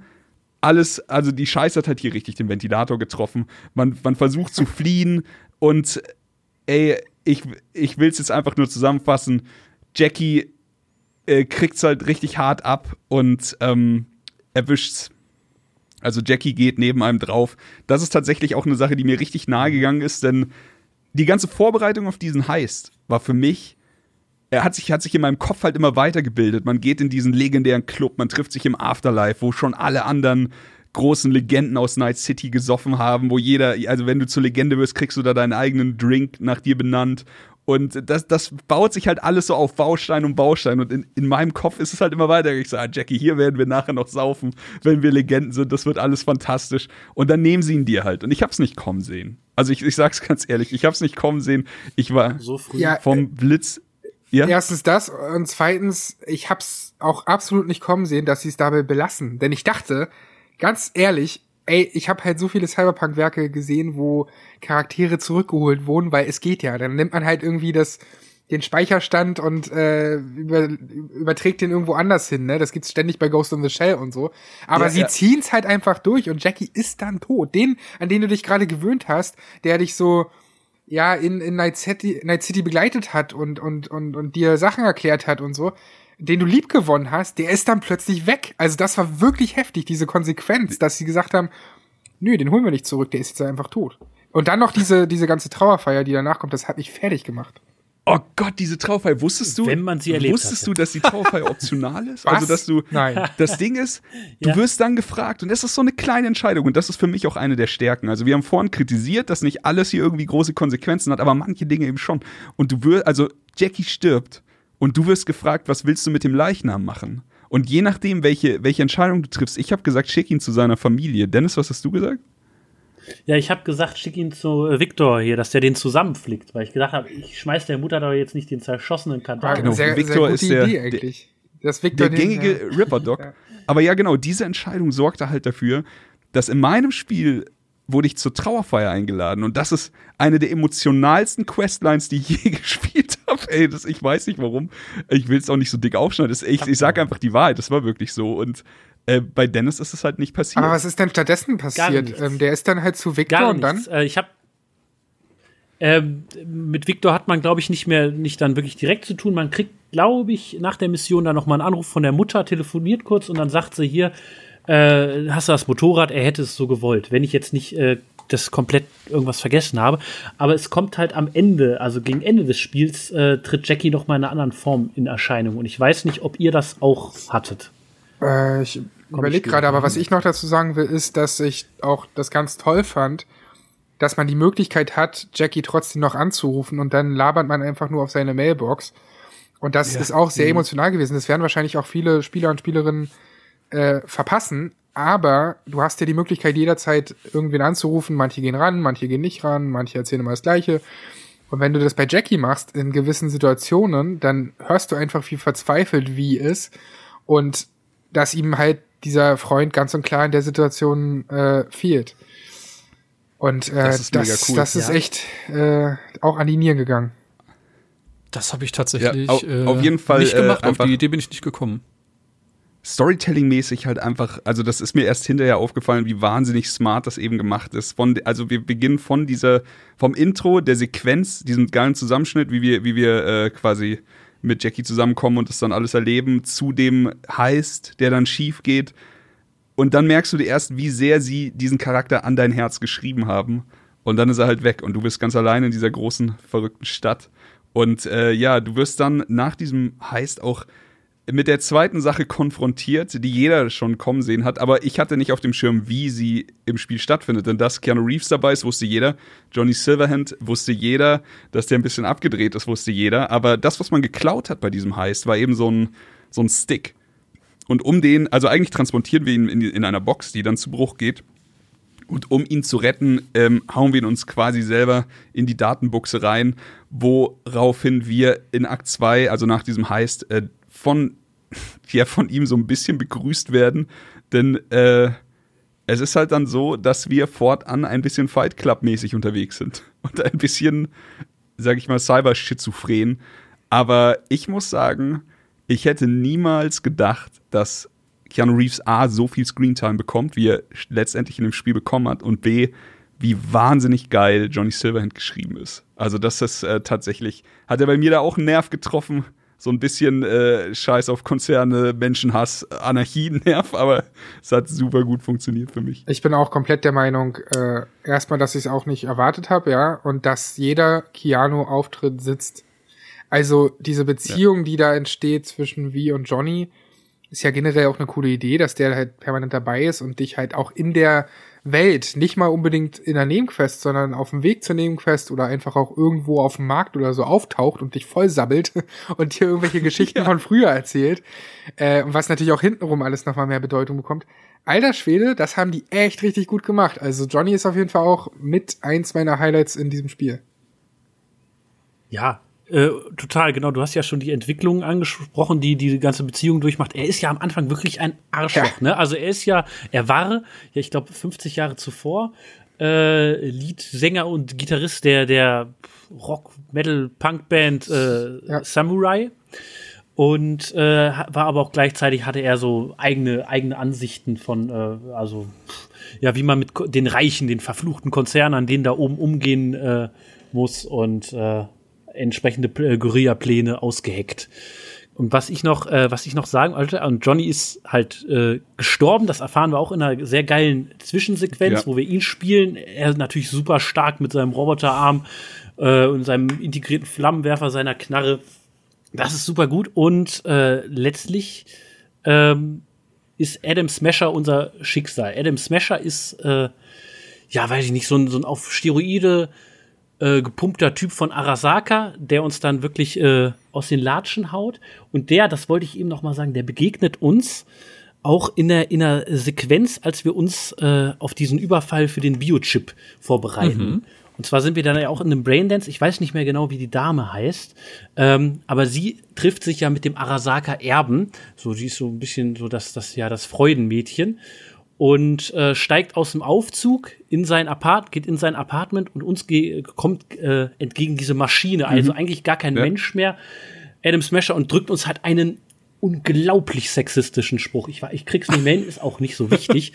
aber er stampft so auf dich zu, drückt dir so einen Spruch und verschwindet dann im Aufzug. Das wollte ich auch noch ganz kurz angesprochen haben. Jedenfalls, äh, genau, die Geschichte mit Johnny Silverhand nimmt so seinen Lauf. Man merkt dann halt, aha, wir haben da was im Kopf und das ist nicht gut. Wir vertragen uns A, nicht gut miteinander und B, äh, ist so unser Schicksal ein bisschen vorbestimmt, nämlich, dass wir nicht mehr allzu lange zu leben haben, wie wir dann von Victor erfahren. Und äh, da gilt es dann natürlich jetzt nach Lösungen zu suchen.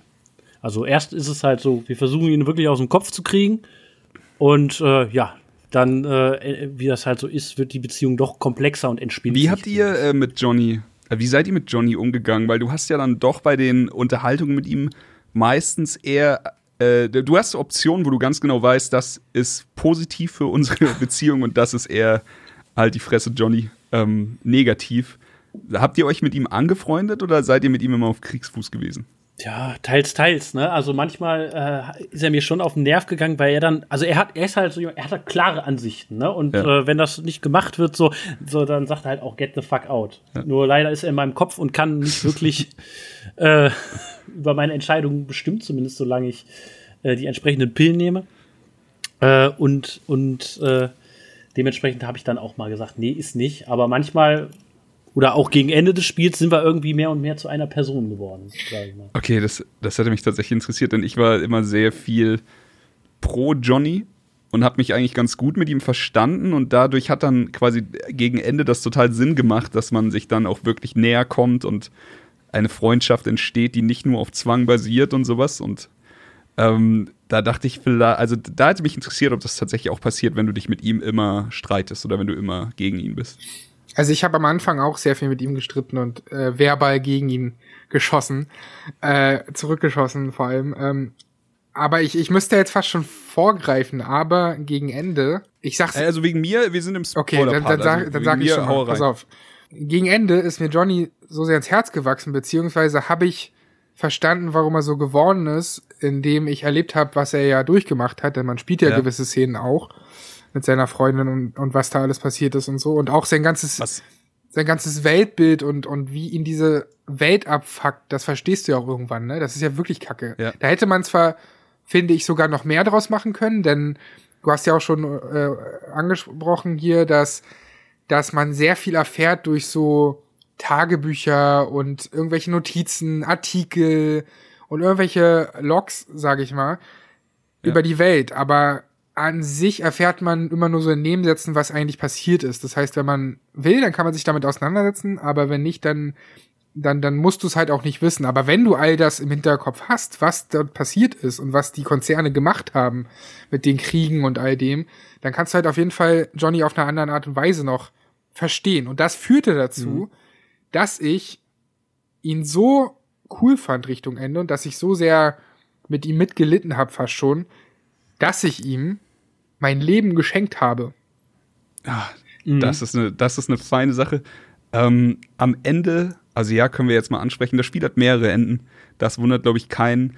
Aber wie viele Enden es dann doch gab, also von dem, dass ich, vielleicht liegt es daran, dass ich jetzt hier Witcher oder so nie beendet habe, aber das hat mich dann doch verwundert und das hat mir auch sehr viel Spaß gemacht, mich dann äh, Richtung, also nachdem ich das erstmal den Abspann gesehen habe, habe ich mir dann nicht nehmen lassen, äh, auch mal in die anderen Enden reinzuluren und tatsächlich fand ich die Entscheidung vielleicht die härteste, die mir das Spiel dann doch gegeben hat. Die Frage am Ende, Ja. ob du, ähm, ich, also in meinem Fall war es so, dass sie mir gesagt haben, du wirst nicht ewig leben. Das hat spürbare Konsequenzen eben zurückgelassen, aber du hättest jetzt noch ein gutes Jahr. Und dann triffst du die Entscheidung, ob du dieses eine Jahr nimmst oder ob du Johnny die Möglichkeit gibst, in deinen Körper zurückzukehren und dann für dich weiterzuleben. Und äh, das ist das, was du ansprichst. Wahnsinnig geil. Ja, also das war, Das, da musste ich das Spiel pausieren, da musste ich lange drüber nachdenken und das, das hat mir richtig gut gefallen. ich finde fast noch krasser, also ich habe dann auch die anderen Enden alle nachgespielt tatsächlich. Äh, denn du kannst ja dann ab dem Punkt, ähm, ab der finalen Mission, vor der finalen Mission kannst du ja dann nochmal anfangen. Da wirst du ja auch Genau. gefragt und hast ja dann eben einen Speicherstand. Deswegen habe ich alle nochmal nachgespielt und ich fand eigentlich dieses eine Ende noch härter. Und zwar, ich weiß nicht, ob ihr es schon gesehen habt, es gibt ein Ende, ähm, wo man quasi einfach einen Suizid begeht. Ja, der, der Freitod, ja, das habe ich auch gespielt und Den Finde ich fast noch härter eigentlich. Also ich, Hier muss man, hier muss man auch noch mal sagen, sie haben so wahnsinnig gute Stilmittel drin. Und zwar, du baust halt durch äh, Hauptquests, durch Nebenquests, durch Interaktionen, baust du zu sehr vielen Charakteren. Also nicht nur zu den ähm, Hauptcharakteren oder Hauptnebencharakteren, sondern auch zu äh, Victor, dem Ripper, zu Panem, Judy, die halt als Love Interest und beste Freundin, äh, je nach deinem Geschlecht, fungieren und du, du kannst einen Polizisten treffen, du kannst Carrie Uridine treffen, der halt irgendwie auch früher noch in der Band Samurai gespielt hat.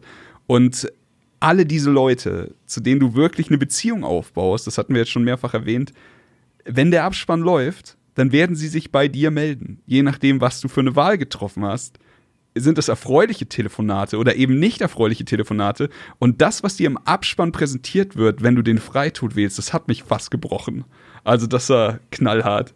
Ja, äh, wo wir gerade beim Ende sind, dann sage ich auch noch mal kurz, wie wie es bei mir war. Also ich habe das Ende gewählt wie Sandro und zwar hat mich dann äh, Johnny einfach irgendwann überzeugt, ne? als ich dann auch gesehen habe, wo seine Leiche verscharrt wurde, so wirklich in einem stinkenden Mülltümpel. Ne? Und nichts deutet darauf hin, dass hier halt einfach fucking Johnny Silverhand liegt, der ja durchaus, also ich meine, er hat einen Drink im Afterlife, der nach ihm Ja, wurde. das haben nur die Besten. das haben nur die Besten. Und dann ritzt man halt seinen, seinen Namen dort auf irgendeine so eine Tür oder so. Das war dann irgendwie so ein Moment der Verbrüderung. Dann kam noch das Date mit Rogue. Und dann habe ich dann auch irgendwann gedacht, nee, also ich jetzt noch sechs Monate leben oder ihm halt wirklich ein Leben schenken, dann doch lieber letzteres. Und äh, ja, es ist da, ich habe mich dann aber auch so wirklich so ein bisschen zurückgelehnt und und äh, gesonnt in meiner in meiner Gutmütigkeit gedacht so ah, ich bin schon ich bin schon echt selbstlos. Und dann kommt dieser Abspann und alle Charaktere äh, ja melden sich noch mal bei dir. Und dann kam meine lie liebste Panam, die halt wirklich gesagt hat, nee, also die, die wirklich nur noch von Rache getrieben ist auf, auf Johnny, weil sie denkt, er ist halt wirklich ein Parasit in meinem Kopf gewesen, der jetzt äh, mich mehr oder weniger dazu gezwungen hat, so zu entscheiden und dass sie mich jagt und töten wird und so nur noch voller Hass ist. Und da habe ich wirklich dann, äh, das war wirklich so ein, so ein Schlag in die Krass. dann, was ich auch richtig, richtig krass fand. Und eben, da, da zeigt sich halt, wie so oft bei Cyberpunk, ne, das, äh, äh, die Grautöne werden, werden halt sehr gut schattiert. Also es ist selten so, dass du halt jetzt nur gut oder nur böse entscheiden kannst. Ich hatte ein sehr trauriges Ende tatsächlich. Äh, ich habe, glaube ich, auf dem Weg zur letzten Mission ähm, was falsch verstanden. Man kann sich ja ein bisschen Hilfe holen von äh, verschiedenen Parteien, die man auf dem Weg kennengelernt hat. Und ich hatte halt dieses Mindset, ich wollte niemanden unnötig in Gefahr bringen und habe die Hilfe deswegen abgelehnt. Ähm, was, wie ich bei Chris gesehen habe, zu spektakulären Screenshots hätte führen können. Und ähm, dann habe ich halt alles alleine durchgespielt, habe Gegner um Gegner erledigt, habe dann irgendwann den Moment gehabt, den großen Plot-Twist und das alles nur, damit ich später in einer Raumstation aufwache, ganz alleine, mit mir jeden Tag die gleichen Tests gemacht werden, über Tage, Wochen und mir dann irgendwann offenbart wird, ja, wir haben alles probiert, du hast noch sechs Monate zu leben. Und dann wird halt beschlossen, äh, wie möchtest du das machen? Möchtest du hier bleiben? Möchtest du noch auf die Erde? Und dann war ich so, ja, dann gehe ich jetzt halt noch für sechs Monate zu Panem, nicht? Und dann, Hm. hey, so Mini-Happy End, keine Ahnung. Und dann sieht man halt nur noch, wie er dann den Weg wieder äh, von der Raumstation zur äh, Kapsel geht. Und dann geht halt einfach der Abspann los. Und es war halt einfach fucking traurig, weil es hat nicht zum Guten gedreht. Es war absehbar, dass das Ding vor die Wand fährt und ja, ich hatte einfach ein richtig trauriges Ende. Und Ja, ist- dann ging äh, der was ich 40 geliebt Minuten hab- Abspann los. was ich geliebt habe bei deinem Ende oder also bei diesem Ende, ähm, war diese, diese Tests, die sie mit dir Ja. machen auf dieser Raubstation, dass das so eine wundervolle Liebeserklärung an Blade Runner und diesen Void-Kampftest ist. Ja. Das habe ich, also, das war wahnsinnig gut geschrieben, das war schön einfach auserzählt und sie haben sich dafür, also es ist ja kein Gag, aber für dieses Ding haben sie sich auch wirklich Zeit gelassen. Das Ende dauert ewig. Und das hat, also, also es fühlt sich auch repetitiv as fuck an und du merkst, wie wie immer wütender wird und wie er immer frustrierter wird und äh, das haben sie super umgesetzt, meiner Meinung eine ganz nach. weirde Atmosphäre, ne? Aber wo du gerade Ja. Blade Runner äh, erwähnst, habt ihr das Easter Egg auch entdeckt im Spiel? Warte, welches? Man kann ähm, den Rodger Howard, äh, wie heißt er denn? Der, der, der, der äh, Darsteller, der die Tears in Rain Ansprache macht. Den kann man treffen im Spiel. Also der liegt dann, oder der sitzt dann da mit so einer Taube in der Hand. Man sieht eindeutig, dass er das ist. Er hat seine blonden Haare und diese ganzen komischen, was sind das, Tattoos. Und äh, er sagt zwar nichts, er ist schon anscheinend tot, aber er sitzt da halt einfach nur und ähm, Shit, nee. man äh, kann sich sicher sein, dass das auf jeden Fall der aus Blade Runner ist. Das ist ja mega geil. Aber ja, es gibt so viele wundervolle Easter Eggs und da machen sie halt wieder alles richtig. Also da- das ist halt diese ganzen Anspielungen an, an Filme aus der Popkultur, an, an äh, hier Akira mit einem Motorrad, was ganz Das, kleine Liebeserklärung das heißt auch noch Kusanagi, so wie die Ja. äh, Major Kusanagi aus Ghost in the Shell. Also äh, sie verbinden da total viel. Oder allein schon im Talentebaum, also im, im Fähigkeitenbaum quasi im Skilltree, hast du ja diverse Symbole. Und einige Symbole sind halt nachempfunden an irgendwelchen Spielecovern. Das eine sieht aus wie Blade Runner. Das Mhm. eine sieht aus wie äh, System Shock. Auch geil. Und also wie, wie das Cover quasi. Und da haben sie ganz viele Sachen eingebaut. Das macht total viel Spaß, sowas zu entdecken. Und natürlich kommt auch, wo ihr vorhin das Hotel erwähnt habt, natürlich kommt auch Hideo Kojima vor. Ja, das ja richtig. Plötzlich sitzt er da. der, der sitzt einfach da. Das war super random. Aber auch sagen, kaufen Sie jetzt Death Stranding mit der Cyberpunk De Add-on-Edition. Death Stranding hat übrigens auch noch ein Easter Egg dem Spiel. Aber gut. Ähm, ja, keine Ahnung. Ich muss sagen, die Enden sind super abwechslungsreich. Also für mich Ja. zum Beispiel, meine Geschichte war, ich habe mich dann egoistisch für, meine, für mein Jahr mit Panem entschieden. Ich hatte es vorhin schon angeschnitten, es gibt Love Interests in dem Spiel. Ähm, es gibt im Endeffekt, ist es hier auch so, dass ich mich ein bisschen betrogen fühle, denn ich hätte gedacht, das geht viel weitreichender. Aber am Ja. Ende des Tages hast du quasi für, für jedes eigene Geschlecht, also ich habe mit einem äh, Männchen gespielt und ähm, da kannst du jeweils einmal die ähm, äh, einmal eine Frau daten oder einmal einen Mann. Aber die Frauenoption für mich war eben Panem. Ähm, die Männeroption wäre Carrie gewesen. Und würde man eine, also hätte man eine Frau gespielt als Charakter, dann wäre das eben Judy gewesen, die mir einen Korb gab, der mir richtig wehgetan hat. Und äh, Ja, dann noch same. River, den, den Polizisten.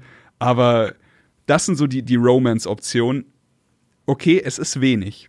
Aber wie sie diese Romances geschrieben haben, ist fantastisch. Und wie sie sie ins Spiel integriert haben, für mich eben da gesehen mit Panem, einer sehr äh, stürmisch aufbrausenden Persönlichkeit aus einem Nomadenlager. Ähm, ich weiß noch genau, also Dennis hatte sie vor mir getroffen und ich habe tatsächlich, ich habe äh, super viel mit Judy rumgehangen und äh, das sieht man auch äh, wahrscheinlich, äh, wie ich mich kenne, wird sie auch auf meinem, Co also auf unserem Cover landen, denn ich habe so viele Screens von Judy gemacht. Auf jeden Fall, Dennis sagte, ich habe hier noch wen getroffen, Panem, äh, super nette Frau. Und die habe ich dann eben auch getroffen. Als mir klar wurde, dass ich sie jetzt daten muss, habe ich mich erstmal bei Dennis entschuldigt, so ein bisschen. so, sorry, aber ich habe keine andere Wahl. Das war dann aber auch unser, ähm, also mein Ende. Ich habe tatsächlich, als, also das Spiel, Thomas, Thomas hat es vorhin schon angeschnitten, wenn es gegen Ende geht, dann gibt dir das Spiel die Optionen, eben Leute um Hilfe zu fragen. Es macht das aber sehr geschickt und es ist super gemein, denn es macht dir sofort Schuldgefühle. Also in dem Moment, wo Panem unten am Screen steht, sagt Johnny sofort sowas wie, ey, pass bloß auf, wenn du damit reinziehst, nicht, dass dir das hinterher leid tut, wenn die da nicht mehr lebend rauskommt oder sowas. Yes. Und der erste Ge- Grundgedanke von jedem ist dann halt erstmal so, ja, okay, dann mache ich das alleine. Ich will ja nicht, dass irgendjemand zu Schaden kommt. Aber in dem Fall habe ich Panem gewählt und mein Ende war dann tatsächlich der Konzerner, der sich von allem losgesagt hat und dann am Ende in den äh, staubigen Sonnenuntergang mit den Nomaden fährt. Also Fand für ich mich als Nomad, wie, ich hätte dich nicht aufgenommen. Ich also- glaube, niemand hätte mich aufgenommen.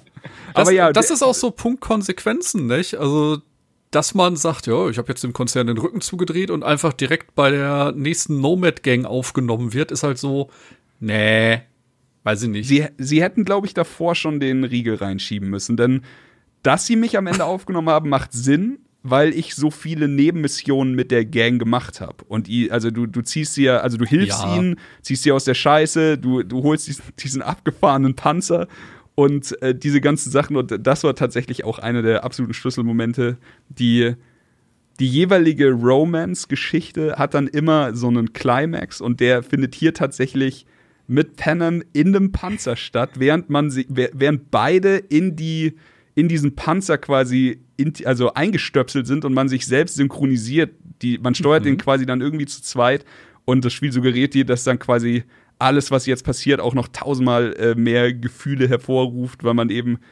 schon über, über diese Cyber-Verkabelung ineinander verschlungen ist. Und das fand ich wahnsinnig cool. Ich weiß nicht, ob ihr die, die Szene auch gespielt Ja. habt, aber das fand ich ziemlich Es geil. ist, glaube ich, eine der verrücktesten Sexszenen, die ich je in einem Videospiel gesehen habe. Ja. Ich, ich war auch so zufrieden, weil ich habe so gedacht, naja, ich fühle jetzt, was der andere fühlt. Und dann so, Leute, also, wenn nicht jetzt, wann Ja. dann? Ne? Also man konnte es ja schon vorher bei ihr versuchen. Äh, ist immer abgeblitzt, wenn man es versucht hat. Und äh, da ich gedacht, jetzt muss es eigentlich losgehen. Und dann äh, hat mir das Spiel auch diesen Moment geschenkt, der wahnsinnig schön inszeniert war. Und äh, ich, ich schäme mich nicht, also ich, ich, ich, ich weiß nicht, wann ich wirklich mal so, so, so, so, so was wie verliebt war in scheiß Es ist halt ein. Videospiel-Crush. Also, es ist halt einfach so gut dargestellt. Ne? Man hat dann immer noch mit ihr zu tun und wie sie am Ende dann auch wirklich drauf besteht, mitzukommen. So, laber keine, Sch- ich so, ja, ich gehe alleine, so, laber keine Scheiße. So, wir, Ja. wir, wir halten zusammen, wir ziehen das zusammen durch und so. Und dann war schon irgendwie so, ja, ey, das ist, äh, die ist mir echt wichtig geworden im Verlauf des Das kriegt das Spiel halt wirklich gut hin, diese die Charaktere auszuerzählen und dir auch klar zu machen, dass, dass manche Dinge dann Konsequenzen haben. Schöne Momente sind wirklich schön. Und äh, wenn mal jemand wütend auf dich ist, dann fühlst du das auch. Dann ist es nicht so, ja, komm halt die Klappe, ich rede mal mit jemand anders weiter, sondern dann denkst du so, fuck man, Panem ist echt sauer. das ist nicht gut. Ich hatte nach äh, den Gesprächen mit euch auch ein schlechtes Gewissen. Ich schulde Victor immer noch 20.000 Eddies. Oh Oh Mann, hast du nein, nie, wer, wer von euch hat sie bezahlt? Jetzt Hand aufs Herz. Wer hat sie bezahlt? Ich habe sie Klar, bezahlt. Aber, aber ich würde nicht sagen, äh, klar, weil das Problem ist ja, dass man einfach so wenig Geld verdient, dass man sich das wirklich fünfmal überlegt, ob man nicht doch lieber eine geilere Augmentierung da sich reinballern lässt. Vor allem, An er der verkauft Stelle ja auch so geilen Scheiß. Ja, so. Gehen er ist ja der Grüße Typ, der raus so, ja, an Blasi. Der ist kurz vor Story-Mission Parade und hat 250.000 Eddies. Was? Wie der macht hat er ja das noch mal denn? angefangen, ne? Ich weiß es nicht. Wie geht das? Ist wie Weil ein man hat ja- in der Stadt unterwegs. Man hat ja keine Nebenaufgabe oder so. Also wenn man irgendwie einen Job sich wie bei Persona 5 oder so äh, suchen könnte, okay. Aber wie sammelst du denn 250.000 Eddies, Alter?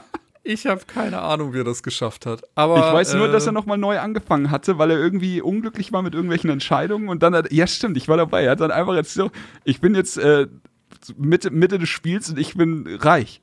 ich bin Ja. gemachter Mann. Absurd. Kann mir alles kaufen. Aber Keine Ahnung.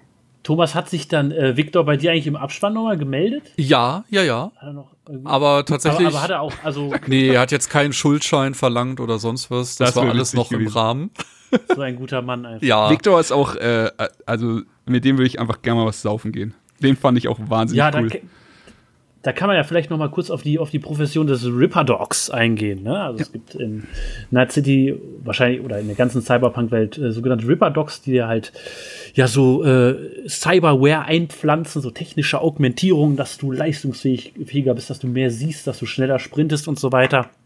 Und das sind eben die Dinge, wo man, weswegen man sich überlegen muss, ob man die 20.000 Eddies wirklich zurückzahlt, weil du kannst ja auch für, weiß ich nicht, 25.000 äh, schon so einen Doppelsprung äh, holen, wo, wo du mit durch, du wesentlich geiler durch die Und Welt wie wir alle wissen, Oder, Doppelsprünge äh, sind immer das Beste, was man im Videospiel machen kann.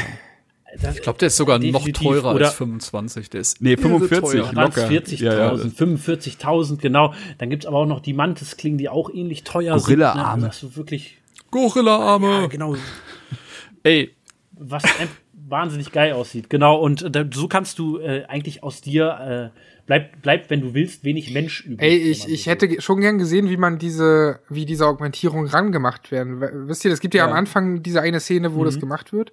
Aber das sind so Sachen, wo ich eigentlich bei CD Projekt erwarte, dass die noch mal einen Schritt weiter gehen. Bei Last of Us 2 gab's das, dass man jedes Mal, wenn man mit einer Waffe an diesem äh, Tisch stand, da gab's immer eine krass. neue Animation, die Ja, bis ins kleinste ja. Detail ausgearbeitet war.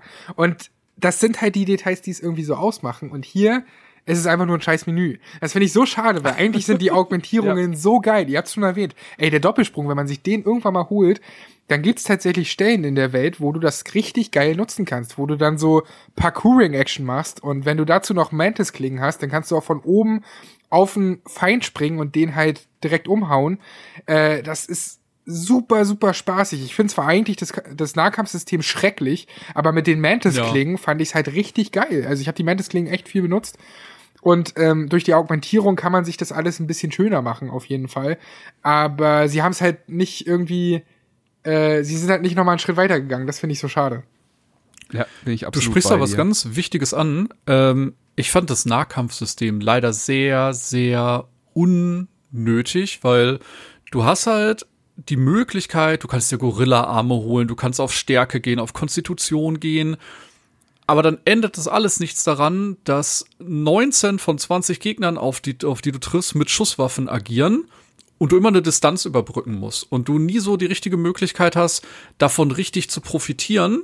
Und irgendwann habe ich Nahkampf einfach komplett ignoriert. Ich habe gesagt, okay, das höchste der Gefühle ist das Katana, weil man damit sehr viel Schaden anrichten kann.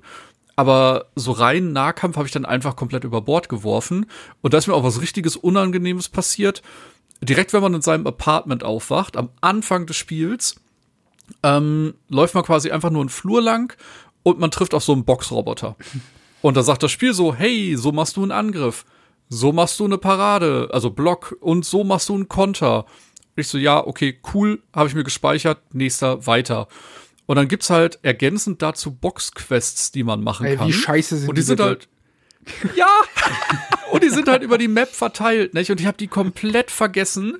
Und dann bin ich irgendwann in meinem 40-Stunden-Spielstand und sehe so, ach, da waren ja noch Boxsachen, die ich machen konnte, ne? Ich fahr zur ersten hin und ich war halt cocky as fuck, ne? Ich war hochgelevelt wie sonst was und dachte so, ja, dann boxe ich die jetzt eben um und mach das fertig. Und dann komme ich an die erste Mission.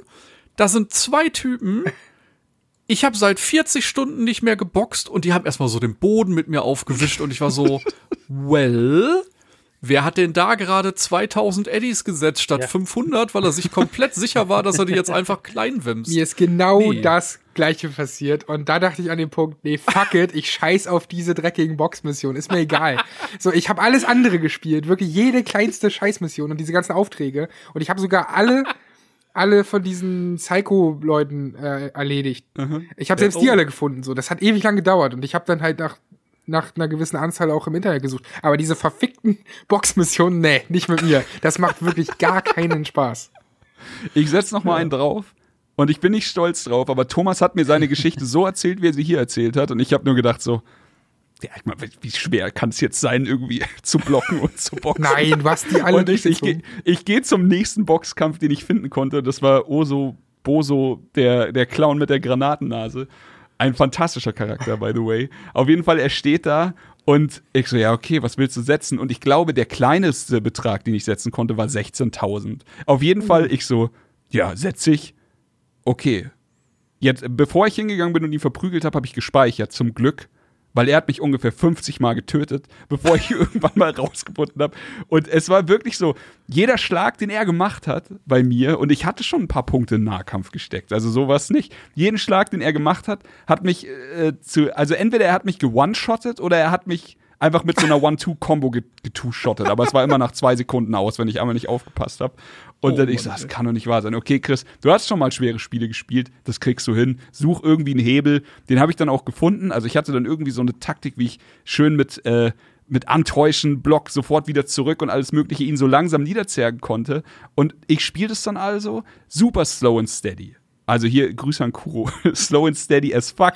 So langsam wie ich konnte. Nach 10 Minuten Kampf war er so ungefähr bei 10% HP. Und in dem Moment random spawnt eine Gang neben diesem Pool. Du kannst den Pool aber nicht mehr verlassen. Und du kannst auch deine Waffen, also du kannst deine Waffen auch nicht mehr rausholen, weil du bist jetzt in diesem Event gefangen. Und sie fangen so an, ich sehe so ein paar Kugeln in meine Richtung fliegen und ich denke so, fuck, ja, lass dich jetzt nicht aus der Ruhe bringen, komm schon, das schaffst du.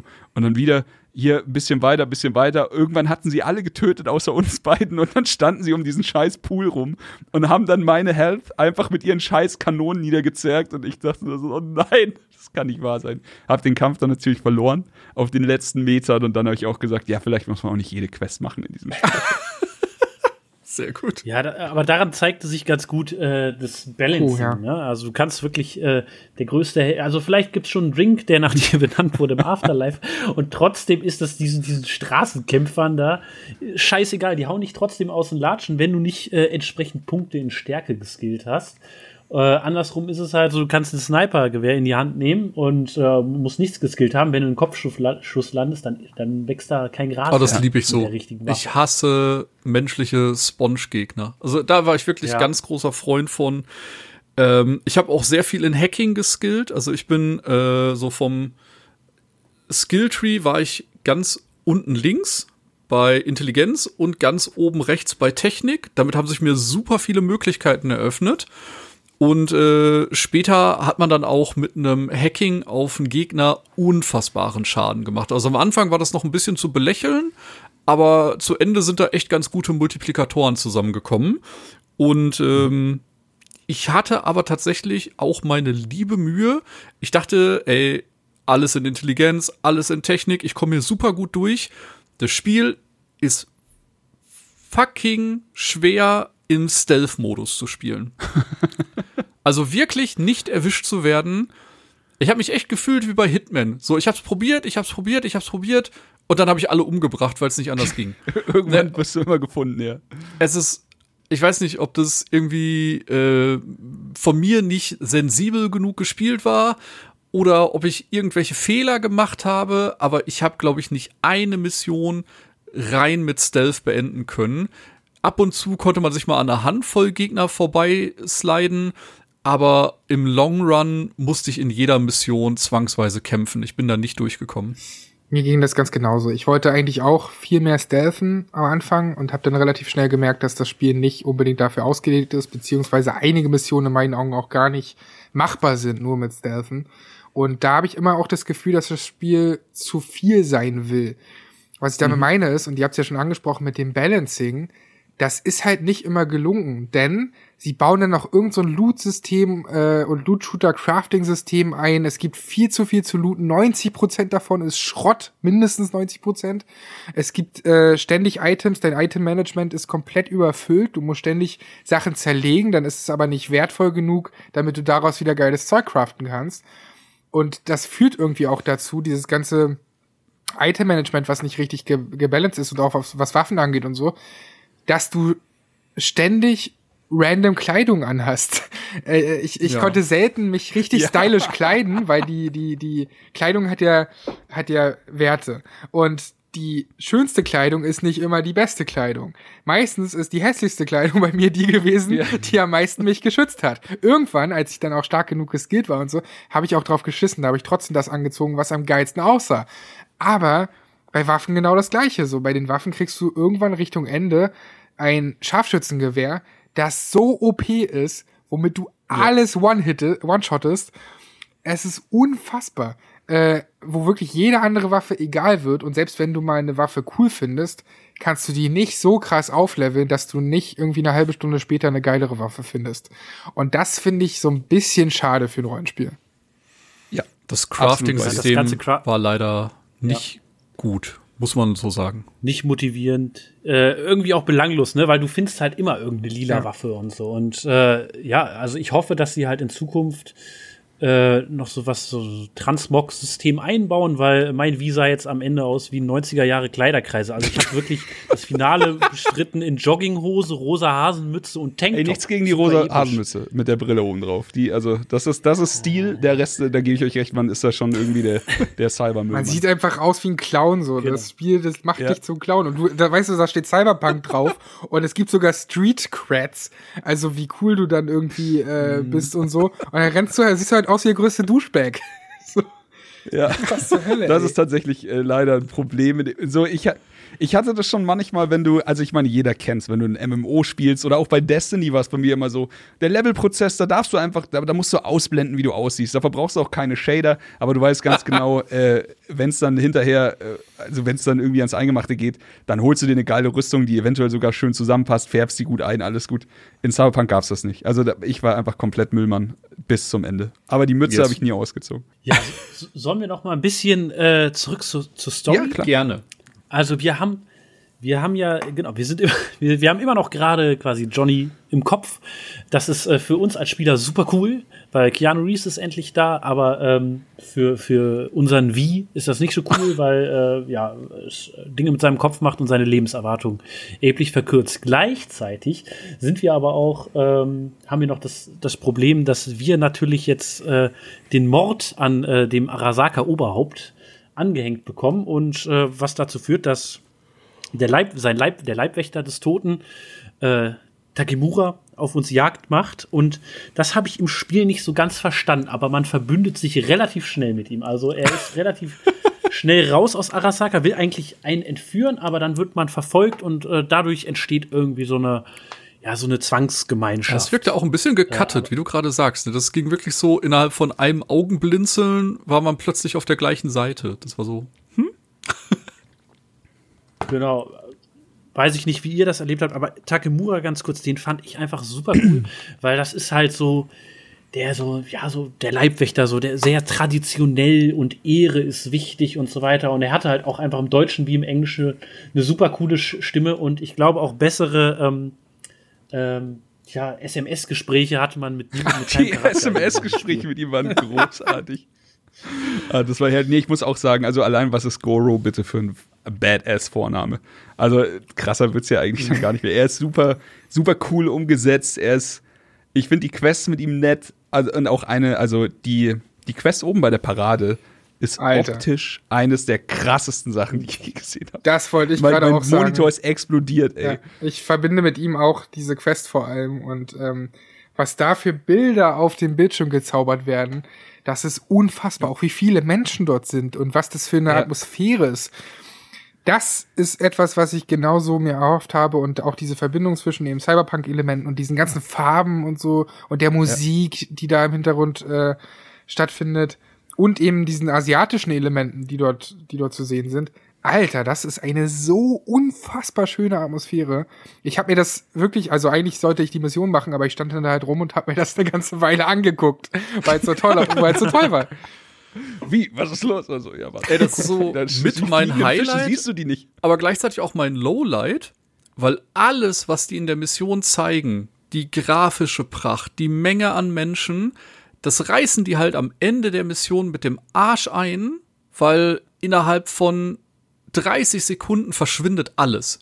Du bist halt nach der Mission einfach wieder auf den Straßen von Night City und alles löst sich super schnell in Wohlgefallen auf. Ne, da ist plötzlich die ganze belebte Stadt weg, das ganze Viertel ist nicht mehr gesperrt, sondern ja, du kannst jetzt mit deinen Quests weitermachen. Das ging mir viel zu schnell. Okay, das, das hatte ich tatsächlich gar nicht so wahrgenommen. Ich hatte einmal an der Stelle tatsächlich, das war, glaube ich, der größte grafische Bug, den ich einmal hatte. Denn da ist die komplette Parade mit diesen fliegenden äh, Fischen und allem Möglichen, ist irgendwie 30 Meter zu weit unten. Also ich hatte sie davor schon gesehen, hatte Fotos gemacht, habe alles bewundert, alles Mögliche. Bin während der Mission gestorben und musste das dann halt alles nochmal machen. Und dann war diese komplette Parade einfach 30 Meter weiter unten. Und ich sitze da, Hä? Aber alle anderen, alle, alle tausend Menschen jubeln so in die Luft, so, yeah! Ja, okay. Egal, sowas passiert halt. Aber ähm, ansonsten, nee, das, das fand ich cool. Die Mission mit ihm fand ich cool. Ähm, hauptmissionstechnisch habe ich es geliebt, wie äh, Alt Cunningham eingeführt wird, als man Yes. ähm, dann das, die Rückblende sieht mit John, äh, Johnny Silverhand. Und das war auch, also da, da macht das Spiel macht ja eher in jeder Ecke klar, dass es hier kein, kein Blatt vor den Mund nimmt, wenn es um Nacktheit geht oder um Sexszenen oder sowas. Aber das fand ich tatsächlich mit die, mit die coolste Sexszene, also einfach deutlich besser inszeniert, als wenn du dir irgendwie äh, so einen Hooker auf der Straße aufreißt oder sowas, was du ja auch machen kannst. Ähm, das fand ich mega geil. Und auch dieser ganze Konflikt, von dem Dennis vorhin schon gesprochen hat, dann oben Johnny Silverhand, dass du ihn einfach auch besser verstehen lernst und alles. Und ich glaube, das war auch für mich wieder so eine Sache, die, die für mich die, die Story wieder ein bisschen geiler gemacht hat, weil du au- auf einmal auf mehreren Ebenen unterwegs warst. Nämlich einmal eben in der reellen Welt, dann warst du in dieser Johnny Silverhand, was war damals Welt, und dann hast du alt äh, die, äh, diese tolle Frau, die dann aber in dieser, ähm, ich weiß, sorry, mir fällt der Name nicht mehr ein, wo, wo sie jetzt gefangen ist, aber sagen wir einfach in der Matrix hängt. Und das, das, das hat so geil zu Cyberpunk gepasst und das ist gutes Storytelling und auch was es dann für Konsequenzen im Nachhinein hat für, für diverse Enden, fand ich einfach wahnsinnig cool. Fand ich auch mega. Äh, mir ist auch im Nachhinein erst bewusst geworden, dass die Frau, die wir in diesem Teaser von 2013 sehen, Alt Cunningham ist. Das Ja, ist sie in ihrer aktiven Zeit quasi noch. Vielleicht sogar ihr Tod dann, weil man sieht ja dort, wie sie, nee, wobei ihr Tod nicht, aber äh, man sieht ja, wie sie dort sitzt, ne, und ähm, gerade beschossen wird irgendwie von der Polizei oder wem auch immer. Krass. Und ähm, ja, das ist, wenn das schon seit 2013 so angedacht war, dass sie irgendwie die, die Freundin war oder ist von, von Johnny Silverhand. Ich meine, klar, das beruht ja auch auf dem, auf dem Pen and Paper. Aber, stimmt. aber das war mir im Nachhinein irgendwie erst bewusst und dann dachte ich so, ah, cool. I see what you did there. Ja, ja das, ist, das ist eine schöne Sache. Aber generell, ähm, da können wir ja gleich drüber reden. Es gibt ein, zwei Stellen, also Dennis hat vorhin schon die Tabletten angesprochen. Da, damit wird man dann quasi konfrontiert. Es gibt hier die Tablette, die kannst du reinschmeißen, dann nimmt äh, Johnny quasi das Lenkrad in die Hand. Und es gibt halt quasi die Tablette, da verdrängst du ihn eher. Und man hat manchmal die Chance in diesem Spiel, Johnny freie Hand zu lassen. Und heilige Scheiße, habe ich mich totgelacht, als ich die erste Mission gespielt habe, wo Johnny, wo Johnny dich, also Johnny überredet, wie halt quasi einfach noch so mit ein paar guten Argumenten. Und in dem Moment, wo er dran ist, ist es so ein bisschen, als würde man hier äh, Charlie Harper auf Anarchie dabei zusehen, wie er, wie er irgendeinen Körper zerstört. Und äh, ich hatte die, den Spaß meines Lebens. Habt ihr das gemacht? Ja. Ja. Natürlich. Welches Tattoo habt ihr? Welches Tattoo habt ihr euch stechen lassen? Ich glaube, es gab Ähm, ein Esel und ein, eine, eine Alternative oder sowas.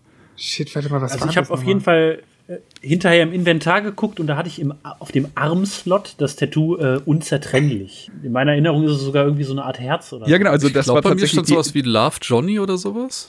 die, die Alternative, die ich gewählt hatte, war eben so ein Herzchen und da stand sowas wie Johnny plus V oder sowas. Also einfach so wie das, was du in den Baum ritzen würdest bei einem Date. Aber Jo. das erste Tattoo hat keiner genommen. Nee. Ich weiß original nicht mehr, was ich genommen habe. Das ist schon wieder gefühlt zu lange her. warte mal. Es ist so Ich, aber ich, ich kann mich an, an diesen Esel auf jeden Fall erinnern. du, du besäufst dich halt bis zum St. Nimmerleins Tag, lässt dich dann tätowieren und äh, keine Ahnung, fängst überall Streit an und machst halt erwachsenen Dinge. Ach so. Ja, genau. Und äh, das ist ja auch so eine, so eine schöne, was, was ich sehr schön fand.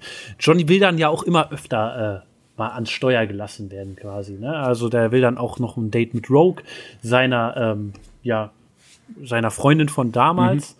Auf jeden Fall. Und äh, man wird aber auch gleichzeitig immer mehr zu ihm, so ein bisschen zumindest. Also man holt sich dann in einer Nebenmission auch seine Karre zurück. Ich glaube, der fährt in so einen schönen Porsche, dann trägt man seine Jacke, äh, seine Knarre kriegt man und so. Also es ist schon so eine, so eine gewisse Zusammenführung. Ja, stimmt. Du kannst dich wirklich, also du kannst die Metamorphose schon vorantreiben. Diese, dieses Auto ist halt komplett optional, je nachdem, welche Wahl du triffst, ne? Also da gibt's so eine, das ist halt wieder so eine schöne Geschichte. Du bist mitten in irgendeiner random Mission und dann heißt es, lässt du den Typen am Leben oder haust du ihn jetzt zu Brei? Und wenn du ihn am Leben lässt, dann bedankt er sich und zeigt dir, wo Johnnys Karre steht. Und du hast auf einmal so einen geilen Porsche. Ja, Das ist, äh, Ähm. da fällt mir eine Sache ein, äh, wo du sagst Konsequenzen. Äh, in einer der ersten Missionen, wo wir diesen Spinnenroboter ähm, befreit haben, Ja. da äh, hast du ja schon gesagt, bei dir ist es komplett eskaliert und du musstest dich dann da rausschießen. Und ähm, bei mir war das ganz ähnlich. Und in dem Gebäude war der ehemalige Anführer von denen mit einer Sprengkapsel quasi in einem Nebenraum.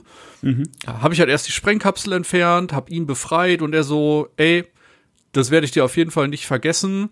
Ne, wenn irgendwas ist, komm auf mich zu. Ich habe nie wieder von ihm gehört. In den nächsten 35 Stunden habe ich den Menschen nie wieder gesehen und ich dachte mir so, lag's jetzt an mir? Hätte ich den irgendwo noch mal triggern können? Oder ähm, Ist ich das weiß nicht, habt ihr derselbe? den doch mal gesehen? ist das derselbe, der Bell bei ihrem Spiel Nee, gefolgt das ist, die ganze äh, Zeit? Das ist dumm dumm. Das war ein Das war sehr dumm. witziger Fehler. Das ist so absurd Ähm, bei Bell. Habe ich so gelacht, als ich die Screenshots gesehen habe. Ja, sie hat Oder mir das sie, jetzt ungepatcht. sie hat mir das so geschickt ähm, bei WhatsApp und ich dachte so, also sie hat so ganz normal gefragt, ey übrigens, hängt der bei dir auch die ganze Zeit rum und hilft dir bei Missionen? Und ich so, nee, also, hä? Das ist auf jeden Fall ein Bug, aber was für ein geiler Bug. Und dann hat der Ja, wirklich Bell die ganze Zeit geholfen. Sie hatte nur die ganze Zeit Angst, dass er halt plötzlich irgendeinen wichtigen Charakter oder so killt oder irgendwelche Scheiße baut, wodurch man das ganze Spiel dann kaputt macht. Aber das ist nicht passiert. Er war die Aber er ganze ist Zeit. quasi wirklich aktiv dabei gewesen. Wenn Bell in Schwierigkeiten war, hat er geballert. Yes. Und er hat sich auch in Autos Das ist neben, neben sie gesetzt, was total krass ist, weil das muss ja auch irgendwie mit im Programmcode Ja, irgendwie sein. Okay. es gab also ursprünglich ein Companion-System, das es nicht ins finale Spiel geschafft hat. Scheint Oder nicht so. korrekt. Scheint so. Und Das ist auch übrigens auch, was mir übrigens äh, Fabian Döhler auch erzählt hat, weil ihr gerade diesen Spinnenroboter angesprochen habt, aber ich glaube, dass es inzwischen sogar auch offiziell irgendwo mal genannt wurde. Dieser Spinnenroboter sollte mal playable, also spielbar gewesen sein. Den Mhm. sollte man so spielen können wie bei zum Beispiel Watch Dogs Legion. Da gibt's so eine Spinne, Mhm. ähm, mit der man da auch unterschiedliche Sachen dann halt hacken kann und so Stromkreise und sowas verbinden muss. Und das haben sie dann irgendwann gekickt, weil es nicht gut funktioniert hat. Deswegen ist es dann so gekommen, wie es gekommen ist, dass man den nur über Kameras steuert und nicht selbst steuert. Aber ähm, fand ich ganz interessant, hätte ich eigentlich ganz cool gefunden, aber gut, wenn es zu. Da würde ich natürlich wirklich gerne mal Mäuschen sein, so bei den, bei den, also einfach mal so ins Entwicklerheft gucken, was, was hätte man gerne noch reingemacht, was ist dann wegen Zeit rausgefallen, was hat man einfach aus Spielentscheidungen rausgenommen oder sowas. Das sind ja immer bei manchen Dingern, äh, ah, Ja. da hätte ich wirklich gerne drauf ein geguckt. paar Sachen kennt man ja, ne? Also Wallrun haben sie mal bestätigt, Ja. dass die ja äh, rausgenommen wurden. Und diese Bahnfahrten. Es gibt ja sogar die Bahn noch nach wie vor in, Ajo. Ja, genau. der, und, und ich meine, der eine Tra Trailer, der da bei Microsoft damals auf der E3-Bühne war, ganz am Ende, der beginnt ja auch einfach mit wie in der Bahn. Das heißt, es war auf jeden Fall auch mal geplant. Ist nicht mehr drin, naja, mein Gott. Ja, vielleicht. Wer wer weiß, was, was es noch reinschafft, aber wahrscheinlich, wenn wir mal ganz ehrlich sind, äh, versuchen die jetzt erstmal die, die Lecks im Boot zu kitten, bevor sie anfangen, Ja. wieder neue Mechaniken Ja, und. DLCs kommen ja auch noch und der Multiplayer soll ja eines Tages noch kommen. Also, die haben auf jeden Fall einiges noch vor sich. Ey, wenn wir mal jetzt, also jetzt mal ganz äh, fernab von irgendwelchen Herzensthemen oder sowas, wir haben jetzt einfach noch mal uns in der, in der WhatsApp-Gruppe auch mal drüber unterhalten, wie sah denn Witcher aus, als es rauskam. Und ich hatte es gar nicht mehr so abgespeichert, denn ich habe es tatsächlich auf dem PC dann in die Hand genommen, als es schon relativ gut lief. Aber anscheinend war der, der Launch auch auf Konsolen am Anfang auch nicht so geil. Ich bin 100% davon überzeugt, dass wir nicht von dem Ausmaß sprechen, den wir hier hatten. Aber schau dir Witcher jetzt an, also die haben es halt schon richtig, richtig fein poliert und jetzt liegt es halt da auf dem Silbertablett. Das wird man natürlich mit Cyberpunk auch versuchen und ich will einfach auch dran glauben, dass es, dass es klappen wird. Also niemals auf der PS4, verstehe mich nicht falsch, also und auf der alten Xbox. Aber ich glaube dran, dass die, dass die PC-Version performanter wird. Weil hübsch ist sie ja schon. Und ich glaube dran, dass es auch mit dem Next-Gen-Patch und einem dann irgendwann auf der, auf den, auf der PS5 und der Series X auch wirklich gut aussehen wird. Das Problem für die Konsolenspieler ist ja, und Spielerinnen, dass CD Projekt das PC fokussiert entwickelt hat, was wiederum für die PC-Spieler und Spielerinnen natürlich super ist. Das heißt, sie Ja. haben, das haben sie auch im Nachhinein gesagt, dass sie nicht damit gerechnet haben, dass das plötzlich so scheiße läuft auf der PS4 und Xbox One. Was auch echt schäbig ist, dass es irgendwann mal so, ein, so eine Aussage gab von einem der Entwickler, der so meinte, ja, ich bin ja total überrascht, wie gut das denn läuft auf PS4 und Xbox One. Ja. Und dann kommt das Spiel halt raus und ist halt ne, also absolut unspielbar so. Äh, um auf das Witcher 3 Ding zurückzukommen, ich habe es relativ früh damals auf der PS4 gespielt und das war ja dann zu dem Zeitpunkt noch die Standard PS4. Mhm. Und es war absolut spielbar. Ich habe es total genossen. Ähm, es ist auf jeden Fall, klar, es gab hier und da mal Framerate-Einbrüche. Äh, du hast auch spielerische Mängel gehabt, die sie, oder Makel gehabt, die sie später äh, verändert haben. Allein das Item-Management war am Anfang furchtbar und seit, mhm. ich glaube, seit Blood and Wine, also seit dem zweiten DLC, dann haben sie es auch besser hinbekommen und ähm, sie entwickeln da permanent auf jeden Fall dran, aber es darf trotzdem nicht sein, dass man da eine unspielbare Konsolenversion raushaut. Ja. Denn das war bei Witcher 3 so nicht der Fall. Wisst ihr noch, dass kurz vor Release äh, von Cyberpunk hatten sie ja auch so ein So läuft das auf den Konsolen-Video rausgehauen. Mhm. Und ähm, mhm. da sah das ja auch schon ganz okay aus. Also ich weiß jetzt nicht, welche Konsole sie da gezeigt haben, aber ich weiß noch, dass ich in die Gruppe geschrieben habe, so, es macht mir ein bisschen Sorgen, dass sie sich so, so, so krass in Zeitlupe drehen. So, weil, weil jeder, der, äh, also jeder, der schon mal ein Videospiel gespielt hat und sich auch, also mit, mit der Framerate beschäftigt hat, der weiß halt, dass du, wenn du dich schnell drehst, siehst du, ob die Framerate mithalten kann. Wenn du dich allerdings langsam drehst, dann sieht es immer flüssig aus. Also je langsamer du dich drehst, umso flüssiger sieht es halt aus, auch wenn der Computer oder die Konsole nicht hinten nachkommt.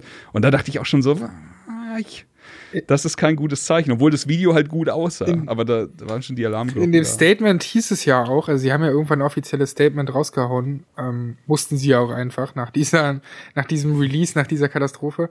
Ähm, da stand sogar drin, dass sie quasi ähm, gar kein Material, gar kein echtes Konsolenmaterial im Vorfeld veröffentlicht hätten. Ach du Scheiße, ja das würde bedeuten, also vielleicht ist es auch unglücklich, unglücklich formuliert von denen, aber es würde halt bedeuten, dass sie da halt irgendwas äh, auf, auf geringen Einstellungen rausgehauen haben vom PC und da halt einfach PS4, PS4 Pro, Xbox One, Xbox ja. One SX, wie auch immer, simuliert hingeschrieben haben, haben und simuliert haben. Und das ist natürlich absolut schäbig so. Ne? Also das, damit hast du halt wirklich, und das kann man einfach nicht anders sagen, damit hast du halt die Spieler verarscht. Ja, das tut mir dann echt, also das tut mir leid für, für die Spieler natürlich, die die Konsolversion gekauft haben. Und es tut mir aber auch so ein bisschen leid für die Entwickler, die sich da halt wirklich den Arsch aufreißen. Und das ist ja nicht die Entscheidung im Endeffekt dann von den Entwicklern, sondern äh, manche von diesen, ich sag, ich nenne es jetzt mal liebevoll Zaubertricks, werden halt dann äh, von irgendwelchen Leuten weiter oben getroffen. Aber du bist im Endeffekt trotzdem der Gelackmeierte. Und äh, das Spiel fällt halt dann in Ungnade, obwohl du eigentlich gar nicht viel dafür kannst. Ja. Ich habe die Tage noch einen Screenshot gesehen. Da hat jemand noch mal geteilt, dass äh, Cyberpunk 2077 äh, den Gamescom Award als PS4-Spiel des Jahres bekommen hat. wo man sich dann jetzt nachträglich auch fragt, welche Version haben die denn da hinter, äh, hinter verschlossenen Türen gezeigt? Oder wie konnte da scheinbar der Eindruck gewonnen werden, dass das alles super läuft und in einem halben Jahr perfekt umgesetzt ist. Ich bin mir nicht sicher, ob überhaupt eine PS4-Vision gezeigt wurde, denn bei nee. den Gamescom Awards äh, muss man ja schon auch sagen, dass da viel Lobbyismus eine Rolle spielt, dass da, ähm, wer hätte das gedacht, ja? dass da irgendwelche Spiele prämiert werden, die erst in zwei Jahren rauskommen und wo es vielleicht eine fünfminütige Demo, die ultra gepolished ist, ähm, zugab. Also, Ne, da, da. Ja, sagen wir, ist halt auch viel Hype Award und wenig, äh, dass halt wirklich Leute, relevante Leute ihre Finger am Pad hatten. Ist halt einfach so. Ja, ich sag mal, wenn man also sich alles, diese Fakten irgendwie zur Brust nimmt und das mal so betrachtet und dann auch irgendwie mal versucht, äh, Tage vorm Release irgendein Konsolenvideo zu finden und so und so richtig findest du nichts. Das war für mich dann zumindest so eine ja, ich, ich, ich, ich leg's halt wieder sehr positiv für mich aus. Es ist halt einfach so ein Wesenszug offenbar. Äh, aber mir hat das dann irgendwie geholfen, vorbereitet zu sein auf das, was du kommt. Du schraubst schon runter so die, die Erwartung. Enttäuscht zu sein, genau. Ja. Und de dementsprechend war die Fallhöhe bei mir nicht ganz so groß. Aber ja, es äh, ist natürlich eine riesige Ja, also sei, sei froh, dass es bei dir so war. Ich habe halt einen Haufen, Haufen Freunde, die absolut ja. wütend sind. Verständlicherweise, ja. weil sie einfach was anderes erwartet haben. Und war ja auch letztendlich CD Projekt davor auf jeden Fall ein vertrauenswürdiges Studio Studio war. Und jetzt haben sie das halt alles komplett ja, missbraucht. Ne? Ich meine, GOG ist eine absolut geile Plattform, so Witcher 3 hatte ja. zwei absolut tolle DLCs zu ähm, schmalem Geld. Ich glaube, das eine war 15 Euro, das andere 20 und hatte unfassbar viel Inhalt. Mhm. Ähm, mhm. Dann haben sie jetzt falsche Versprechen geführt und dann kommt noch diese Devotion-Geschichte dazu, das nicht auf GOG veröffentlicht wurde aus politischen Gründen. Und ich denke mir so, ey, wie, wie viel Vertrauen die sich da aufgebaut haben über die Jahre, was jetzt auf jeden Fall alles eingerissen wurde, das kannst du so schnell gar nicht wieder aufbauen. Das ist wirklich schade. Also das, äh, das tut mir auch immer so ein bisschen weh. Einfach, weil ich tief in mir drin äh, will ich einfach, dass es, dass es den, aber das ist ja auch so ein Thema. Aber man will ja immer, dass es seinen Lieblingsstudios gut geht und dass sie immer die Good Guys sind und dass immer alles toll ist und dass sie immer die neue 10 von 10 rausballern. Und dann siehst du halt, dass sie halt berechtigt Kritik einstecken müssen. Und wieder darum muss man dann auch, egal wie sehr man Fanboy ist, berechtigte Kritik muss man immer zulassen, weil sonst hat man halt auch wieder so ein Riesenproblem. Es gibt ja auch wieder die, die dann äh, Crunch verteidigen und den ganzen Käse und dann sagen, nee, da lasse ich nichts auf Cyberpunk kommen. Ist ja genauso Quatsch. Also berechtigte Kritik immer wichtig. Aber ähm, eine Sache, die ich noch aufgeschrieben habe, bevor ich sie vergesse, habt ihr Kontakt mit der wundervollen Collectors Edition von Cyberpunk mal gehabt? Habt ihr die mal gesehen? Ich, äh, ich besitze eine. Ich finde tatsächlich, dass es wenige Collectors Editions gibt, die so viel Liebe oder so verdient haben wie, wie diese. Ich will, also über das Spiel kannst du denken, was du willst. Die Collectors Edition hat einfach wirklich, wirklich viel geilen Scheiß dabei. Die Figur ist toll. Ich liebe die, diese ganzen Extras, diese, da ist ein Artbook noch drin, das wahnsinnig gut ist. Ich finde alleine geil, dass, das habe ich auch erst nach vielen Stunden in dem Spiel gecheckt, dass diese riesige Box, diese Collectors Edition, einfach aussieht wie ein Haus in diesem Spiel, wie so ein riesiger Wolkenkratzer aus Night City. Ich hatte einfach vorher immer nur gedacht, hm, das ist halt einfach eine scheiß Box. Aber hinterher fährst du durch Night City, stellst dich so neben so ein, keine Ahnung, 1000 äh, Meter hohes Haus und denkst dir, oh, jetzt verstehe ich.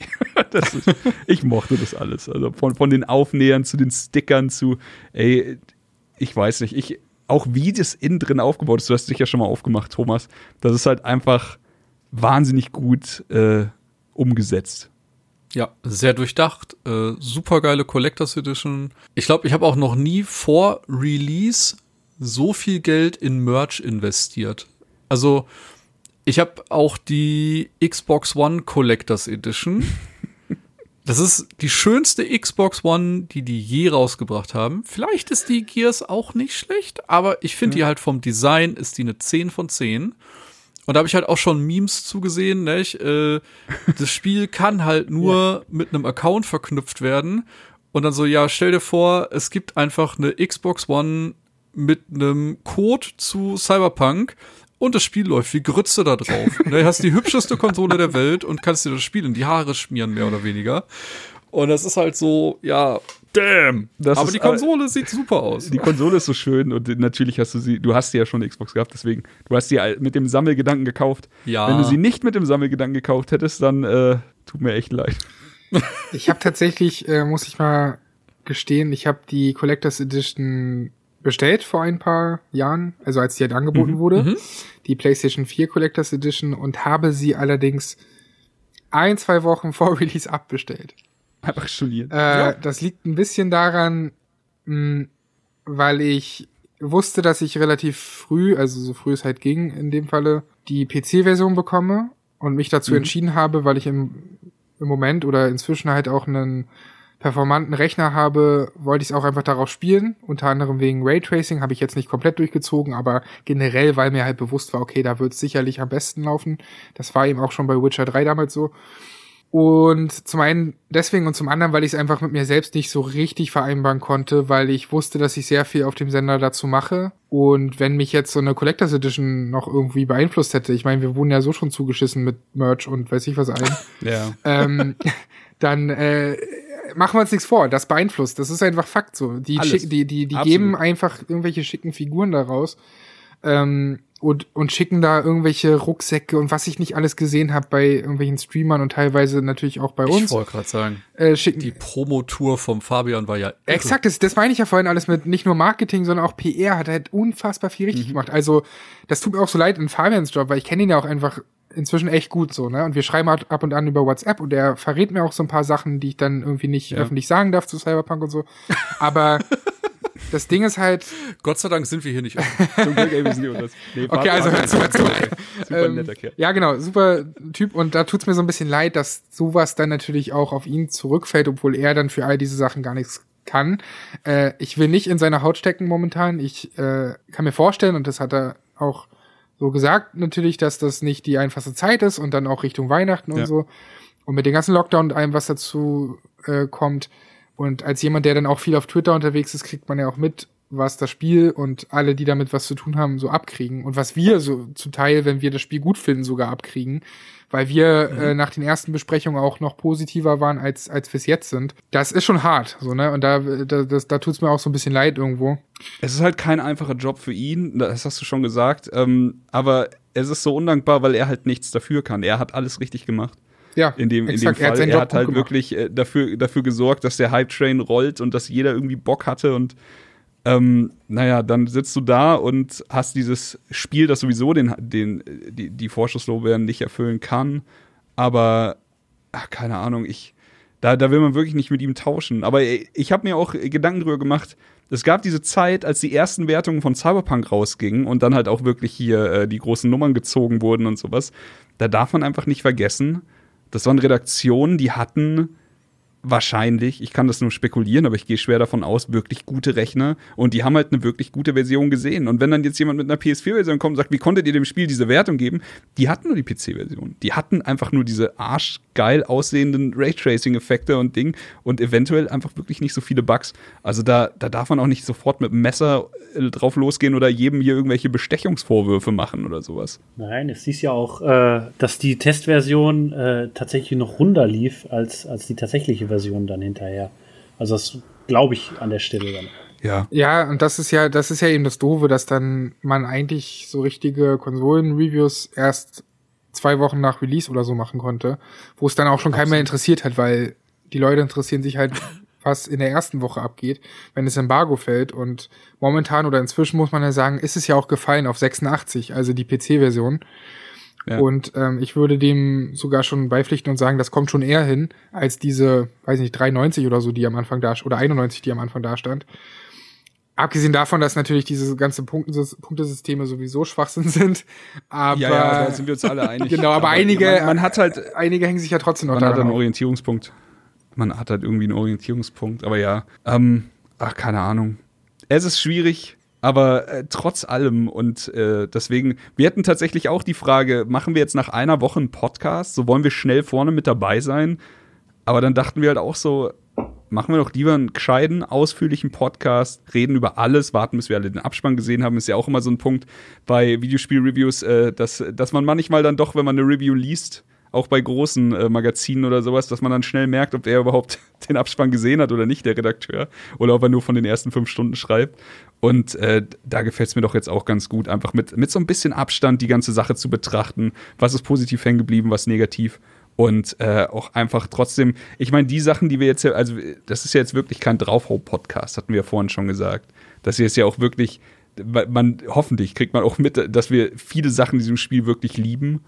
Und äh, da möchte ich jetzt zu dem wahrscheinlich letzten Punkt kommen, der noch auf meiner Liste steht, nämlich den Nebenquests. Wir haben sie vorhin ange angesprochen, aber wir haben noch nicht großartig drüber geredet. Und äh, das ist schade, denn es gibt so viele gute. Und deswegen wollte ich euch fragen, habt ihr irgendwelche Lieblings-Nebenquests oder Lieblings-Nebenquests-Momente? Ja. Ich würde, äh, da ich nicht so viele habe, würde ich mich einmal kurz vordrängeln. Was mich komplett off guard erwischt hat, äh, in der Mission, wo man die Spinne finden soll, da hat man vorher äh, so ein, mir fällt das Wort, Militärcharakter, einen weiblichen. Ja. Und äh, der sagt so, ey, wenn du die Informationen hast, bring die zu mir. Nicht? Und dann äh, habe ich mich auch mit ihr getroffen, habe ihr eine Abfuhr gegeben und sie war super sauer und äh, ist dann aber trotzdem nach der Mission aufgetaucht und hat mir in Anführungsstrichen den Hintern gerettet und man hat Kontaktdaten ausgetauscht. Und im Rahmen des, dein Handy klingelt eh ständig, du kommst dir vor wie bei GTA manchmal, nicht so, jeder versucht dich zu kontaktieren. Und dann habe ich irgendwie dann auch sie kontaktiert und plötzlich hatte sie noch eine Nebenquest. Und das hat halt irgendwie ein komplett absurdes Ende genommen. Ich dachte mir, hm, was könnte denn jetzt noch für eine Nebenquest mit der äh, Agentin passieren, nicht? Und es endete einfach damit, dass man eine komplett wilde Sexnacht in einem Motel hatte. Und ich sagte so, darauf war ich jetzt nicht vorbereitet. Ne? Also wirklich komplett crazy. Du kommst rein in den Raum, sie sitzt da schon im kompletten Kostüm und du denkst dir so, oh shit. Wo ich schon mal da bin. Und Ja. man dachte halt echt, also auf dem Weg war ich noch so, ja, ey, krass, vielleicht irgendwelche mega coolen Nebenquests und dann wemsen die sich da einfach nur gegenseitig weg und ich war so, okay, das habe ich überhaupt nicht erwartet. Das war schön, Dann- ja, das hatte ich auch. Eins der Highlights, ich glaube, das wird jeder nennen, äh, das ist auch relativ am Anfang des Spiels. Ähm, man fährt mit einem Chauffeurservice äh, zum äh, Arasaka Tower und hat am Ende eben auch die Möglichkeit, wie wir das gerade schon besprochen hatten, wohin wird Jackies Leiche durch den Chauffeurservice gefahren, zur Mutter, zum Victor oder oder oder. Und da ist dann irgendwie ein bisschen was schiefgegangen, denn äh, plötzlich wird man von einem Auto attackiert. Und dann äh, versucht man so mit dem Delamain, heißt es, glaube ich, äh, in Kontakt zu treten und das Ganze zu klären. Und der sagt dann so, ja, irgendwie, mir sind ein paar Autos abhanden gekommen. Könntest du da vielleicht mal nachsuchen? Und dann sind halt wirklich über die Stadt verteilt zehn, in Anführungsstrichen, wild gewordene Autos, die man dann stoppen muss. Und einige davon haben zehn von zehn Stimmen, die man dann auch wiedererkennt und sich so denkt, oh, das ist so ein nettes Gimmick, dass das jetzt hier ist. Ja. Und ähm, ja, war super. Ja, die, Ja, bei den Autos musste ich auch sehr lachen, ne? Also die Portal-Anspielung. Genau. Äh, das Auto, was, also du, wo du dann auch sieben oder was weiß ich, Flamingos, äh, rosa Flamingos in Vorgärten zerstören musst, weil äh, das Auto äh, irgendwie so eine Verschwörungstheorie an Verschwörungstheorie glaubt. Und das, das depressive Auto, das sich in den Tod stürzen will. Ich habe mich totgelacht. in den Tod wirklich. Äh, man muss da noch seine Überredungskünste auspacken, um das davon abzuhalten. Äh, das ist schon fantastisch. Und danach geht es sogar noch weiter. Ähm, ga- ganz kurz vielleicht zu meiner äh, Lieblingsnebenquest oder die, die zumindest die bleibendsten Spuren hinterlassen haben. Ich gehe jetzt nicht auf, auf, auf Judy ein, weil das äh, lasse ich Chris, falls er da noch drauf eingeht. Ich Falls. Da nämlich Respekt vor. wenn, wenn Chris sagt, das ist Judy ist sein Liebling, dann lasse ich da die Finger von. Ähm, und zwar geht es um die Kreuzigung. Oh Gott. Alter. Äh, um die Kreuzigung. Alter Schwede. Also der, der ähm, man, man trifft auf einen Heft, also es, es fängt halt auch wieder so ganz banal an. Ne? Man soll irgendjemanden umbringen, einfach so, ja, so eine, so eine Attentätermission. So, dann stellt sich raus, ähm, der Häftling äh, ist gerade ja auf irgendeiner, also der äh, Typ ist halt Ex-Häftling und der hat halt gerade so eine Erleuchtung gehabt, sagen wir mal so. Ne? Irgendwie, er, er möchte jetzt äh, den Leuten seinen Glauben an Jesus näher bringen oder selber Jesus verkörpern. Ich krieg's nicht mehr ganz zusammen. Und da hat sich natürlich so eine Braindance-PR-Tante gedacht, hm, also diesen Trottel können wir richtig schön ausnehmen. äh, da machen wir doch einfach mal ein schönes Video raus, ein äh, Braindance, nämlich von der Kreuzigung dieses, dieses Menschen. Ja, und dann gibt's noch so ein bisschen hin und her, man spricht mit der Schwester von ihm, die halt natürlich sagt, so, ja, der hat sie nicht mehr alle beisammen, so halt ihm bloß davon ab. Aber da habe ich gedacht, nee, nee, äh, ich, will, ich will jetzt gucken, wie weit geht dieses Spiel. Also, wie sieht das aus, dieses Szenario tatsächlich? Und diese PR-Tante sagt halt auch so: Ja, komm, lass uns mal machen, du störst hier nur, hier kriegst du einen Batzen Kohle und hau ab. Hab ich gesagt: Nee, nee. Ich will, ich will das wirklich bis zum Schluss, also wirklich bis zum Schluss äh, begleiten, diesen Prozess. Und dann sprichst du auch noch mal mit ihm und er ist dann halt aber auch so ein bisschen aufgeregt, als es dann wirklich zur Aufnahme kommen soll. Also man hat, ist da wirklich wie in Hollywood in so einem, so einem Filmstudio ein riesiges Kreuz wird hereingetragen und so, das sich so aufrichtet. Und er selber äh, kommt dann so in, in, ja, im Jesus-Dress, lässt er sich dann einfach äh, an dieses Kreuz nageln. Ne? Und das lässt er sich dann auch schön von uns, also äh, wir, wir dürfen, wenn wir wollen, die Nägel durch seine Füße schlagen, durch seine Hände. Und das alles ist so schmerzhaft dargestellt, wie es auch klingt. Und währenddessen sitzen da einfach diese ja fast schon gelangweilten Kamera- und Filmleute, die die einfach so draufhalten und äh, während er da so hochgefahren wird, am Kreuz hängt, ausblutet und äh, man dann wirklich, äh, es ist dann glaube ich auch so äh, die Questanweisung so bleibt bei ihm stehen, bis er tot ist. Stehst dann da so und weißt halt auch überhaupt nicht, guckst halt wirklich in diese diese diese ausdruckslosen Gesichter, so und dann ist er tot und dann halt auch so, ja, super, haben wir im Kasten. äh, und dann, äh, ja, und das hat halt echt so, einen- so einen Eindruck hinterlassen. So einerseits, was für Schweine, also auch schön nochmal in diese Braindance-Kultur einzutauchen. Andererseits auch, was habe ich da gerade eigentlich gemacht? Und warum habe ich davon noch Screenshots gemacht? ja, So, definitiv. äh, das, das hat halt irgendwie Eindruck hinterlassen, weil das so für mich auch die erste dieser Nebenquests war, die sich halt noch so entsponnen haben, die dann auch noch viel länger ging, als ich eigentlich dachte. Und äh, das hat mich dann wirklich. Ich fand krass bei dieser, also nur ganz kurz auf Dennis Quest hier einzugehen. das hat sich für mich so ein bisschen angefühlt, wie was, was man in Videospielen oft hat, nämlich ähm, man fordert das Spiel auf und will sehen. So, man will sehen, wie weit geht ihr. Mhm. Jetzt ist es hier halt eine der wenigen Male in der Videospielgeschichte, dass das Spiel sagt, pass auf, jetzt will ich sehen, was du hast. Und dann bringt's dich an diesen Moment, wo du wirklich, wo du einfach denkst so, was ist hier eigentlich passiert und wieso stehe ich gerade mit einem verfickten Hammer vor einem Typen, den ich an Kreuz nageln soll und dann ist der Input halt so, schlag den Nagel in die Hand. Und du denkst dir so, warte, wie sind wir jetzt hierher gekommen? Aber okay, dann ist auch schon zu spät, um, um wieder abzubiegen oder sowas. Also, äh, das hatte auf jeden Fall viel, sehr viel Wahnsinn und ey, keine Ahnung. Ich, ich muss aber sagen, es hat, es hat mir echt äh, gefallen, dass sowas auch in diesem Spiel ist diese absurde Brutalität, die darstellt, wie abgefahren, abgefuckt diese Braindance-Industrie ist und dass sie da diese extra Meile gehen, um das auch nochmal wirklich jedem, der diese Quest spielt, in Erinnerung zu rufen. Du, ich habe hinterher geguckt, wie diese Quest noch ausgehen kann. Du kannst tatsächlich alles machen. Du kannst aussteigen, also irgendwann besticht dich diese Reporterin oder die, die, die Produzentin. Mhm kannst die Kohle nehmen und gehen. Wenn du Konzerner bist, kannst du die Kohle nochmal verdoppeln und gehen. Du kannst ihm auch einfach sagen, ey, also du kannst ihm auch ins Gewissen reden. So, du kannst ihm sagen, pass auf, das ist kompletter Quatsch, die, die manipulieren dich. Du, du hast alle Möglichkeiten, das Spiel gibt dir alle Möglichkeiten, aber wenn du, äh, wenn du, wenn du sehen willst, dann kannst du eben bis zur, bis zur Kreuzigung am, am Ende mitgehen. Ich fand ein spannendes Detail daran noch, äh, dass der Fotomodus, glaube ich, äh, in dieser Situation deaktiviert war. Ja. Also ich weiß nicht genau, vielleicht aus biblischen Gründen oder sonst irgendwas. Aber das hat mir auch nochmal irgendwie so diese Brisanz verdeutlicht. Also Screenshots gingen natürlich trotzdem, aber der Fotomodus an sich, dass man da noch irgendwie cool posiert oder so. Äh, das ging dann nicht. Ja, aber das ist tatsächlich die einzige normale Mission, wo das mir passiert ist, dass ich nicht in den Fotomodus konnte. Am Ende bei den letzten Missionen, also bei den Enden, war es auch so, dass es Stellen gab, wo du das nicht machen konntest. Aber gut, dann ähm, ganz kurz bei mir. Ich erzähle jetzt nicht die Quest mit Judy, denn äh, die war einfach nur sehr schön, aber ich habe sie auch äh, abgespeichert als die Questline, wo Judy mir einen Korb gegeben hat.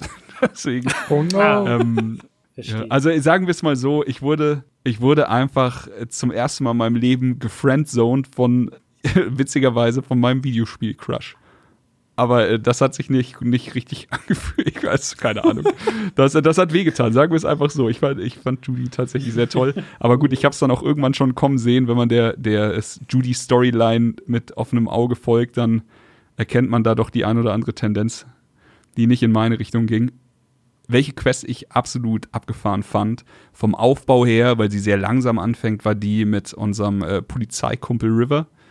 Ähm, man, man fängt eigentlich, man, man trifft ihn eigentlich so an der Seite in dem Braindance von einer anderen Mission, lernt ihn dann aber kennen, erfüllt dann mit ihm die ein oder andere, äh, also den ein oder anderen Auftrag, aber irgendwann kommen wir dann zu seinem Auftrag. Und da geht es eben um, also ich will es, ich will es auch gar nicht so ausführlich auserzählen, denn das ist einfach viel zu cool, aber wir befinden uns dann irgendwann in so einem Seven-esken Szenario, wo, wo wirklich abgefahrene Dinge passieren, ähm, man ist halt in so einer Cop-Geschichte drin, man muss Hinweise sammeln, man muss natürlich äh, nicht mit der Polizei ermitteln, denn die Polizei will, will irgendwie nicht, dass da ermittelt wird. Man ist also an, an der Seite vorbei, dieses typische, ja, okay, ich mach's trotzdem, ist mir scheißegal.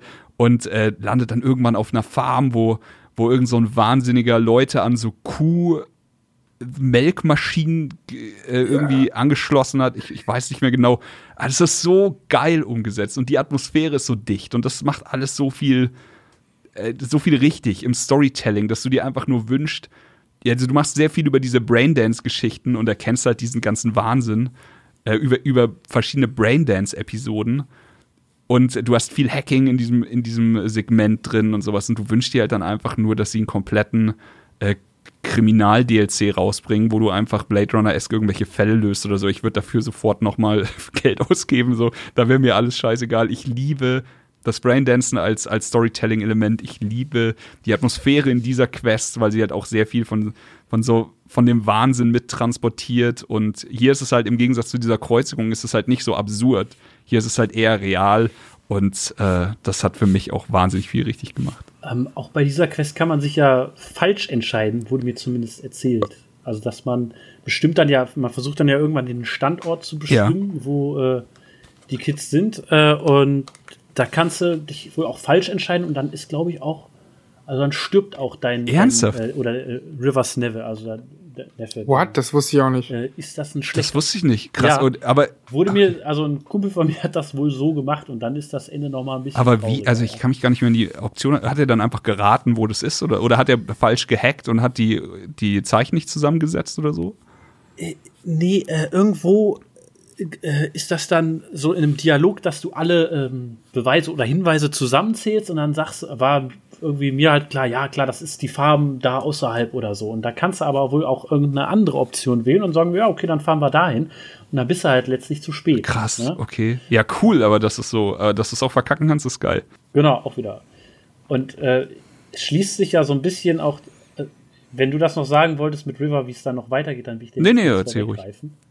Aber da habe ich ja noch, ist, äh, ähm, auch mit ihm geht es dann auch weiter. Also man denkt eigentlich so klassischerweise, ey, Neffe gerettet, alles super, Quest abgeschlossen. Aber nee, die Charaktere, die melden sich dann auch noch mal äh, und sagen, ach komm noch mal. Bei mir war so, die haben gesagt, komm noch mal äh, zum Ja. Essen vorbei, meine Schwester und ich und äh, Neffe freuen, freuen uns, äh, wenn du vorbeikommst. Und dann spielt man erstmal mit den Kindern, also es ist dann so eine Art ähm, Ja, Nerf also man zieht eine VR-Brille auf und schießt auf irgendwelche fiktiven Ziele und die Kinder gehen voll ab drauf und man kann dann auch, äh, also dann sagt auch River zu einem, ja, äh, lass mal. Dann, hat- dann hat man die Entscheidung, ne? Habt ihr, was habt ihr gemacht? Was habt ihr gemacht? ja. Ich hab, äh, ich hab, Ja, ich habe die scheiß Belger abgezockt. nee, ich meine, ich habe sie, ich hab sie auch gewinnen lassen. Ja, ich bin auch. Ich auch. Aber, aber schade. Was, was wäre das für ein Arschloch-Move gewesen, ey? Die einfach ich komplett wegzuballern. einfach so, Und dann lachen. so ein Kopftreffer nach dem anderen, perfekt gezielt. ähm, nee, und dann, dann gibt's halt noch Essen und so weiter. Und dann äh, sagt River nochmal so, ey, hast du Bock hier auf dem, weiß ich nicht, Wasserturm oder so zu klettern? Äh, schöne Buddel Whisky und dann einfach nochmal ein bisschen quatschen. Und das finde ich halt so schön, weil da ist halt, da wird dann halt äh, diese Romance-Option freigeschaltet. Ich glaube, wenn du ein männlicher Charakter halt bist. Nee, nee, Ähm, wenn du ein weiblicher ab- bist. Also River ist der quasi.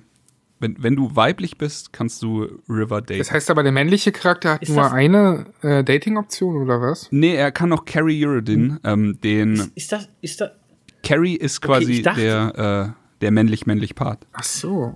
ah, okay, ich, ich hatte irgendwie im Kopf, dass ich da River hätte. Du äh, kannst es auch, das ist die können. Sache. Ich hätte nämlich auch bei Judy einen Move machen können und du kannst es auch da, aber dann wird abgelehnt.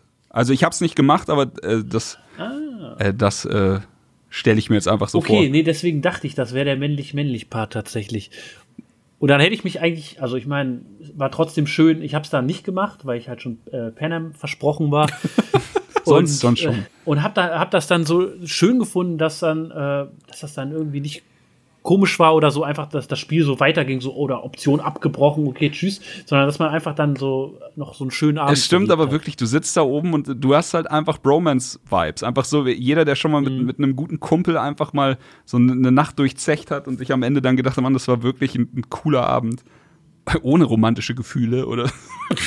aber äh, das genau. hat das Spiel auch saugut Und das ist auch die Stärke von Cyberpunk, diese ruhigen Momente, denn eigentlich Ja. ist ja diese ganze Stadt so fucking laut und es passiert ständig was und du wirst auch ständig angerufen und so. Also eigentlich lässt sich diese Stadt nicht in Ruhe, aber wenn du dann mal kurz beispielsweise außerhalb fährst, in so einer Mission oder in so einer, wenn du einfach nur bei der Family von, von ihm da essen gehen willst, dann hat's total tolle Momente und deswegen ist das auch ähm, eigentlich alles, was, was ihn betrifft, zählt mit zu meinen Highlights und genauso eben, weil es auch eine ruhige, ganz andere Atmosphäre ist, diese Tauchmission mit Judy. Ja. Ich muss es einfach nochmal erwähnen, weil ich das auch so anders fand und weil ich es fast schon verschwendet fand, dass sie nur für diese Mission, die zwar toll ist, aber dass sie nur für diese Mission die Tauchfunktion da eingebaut haben.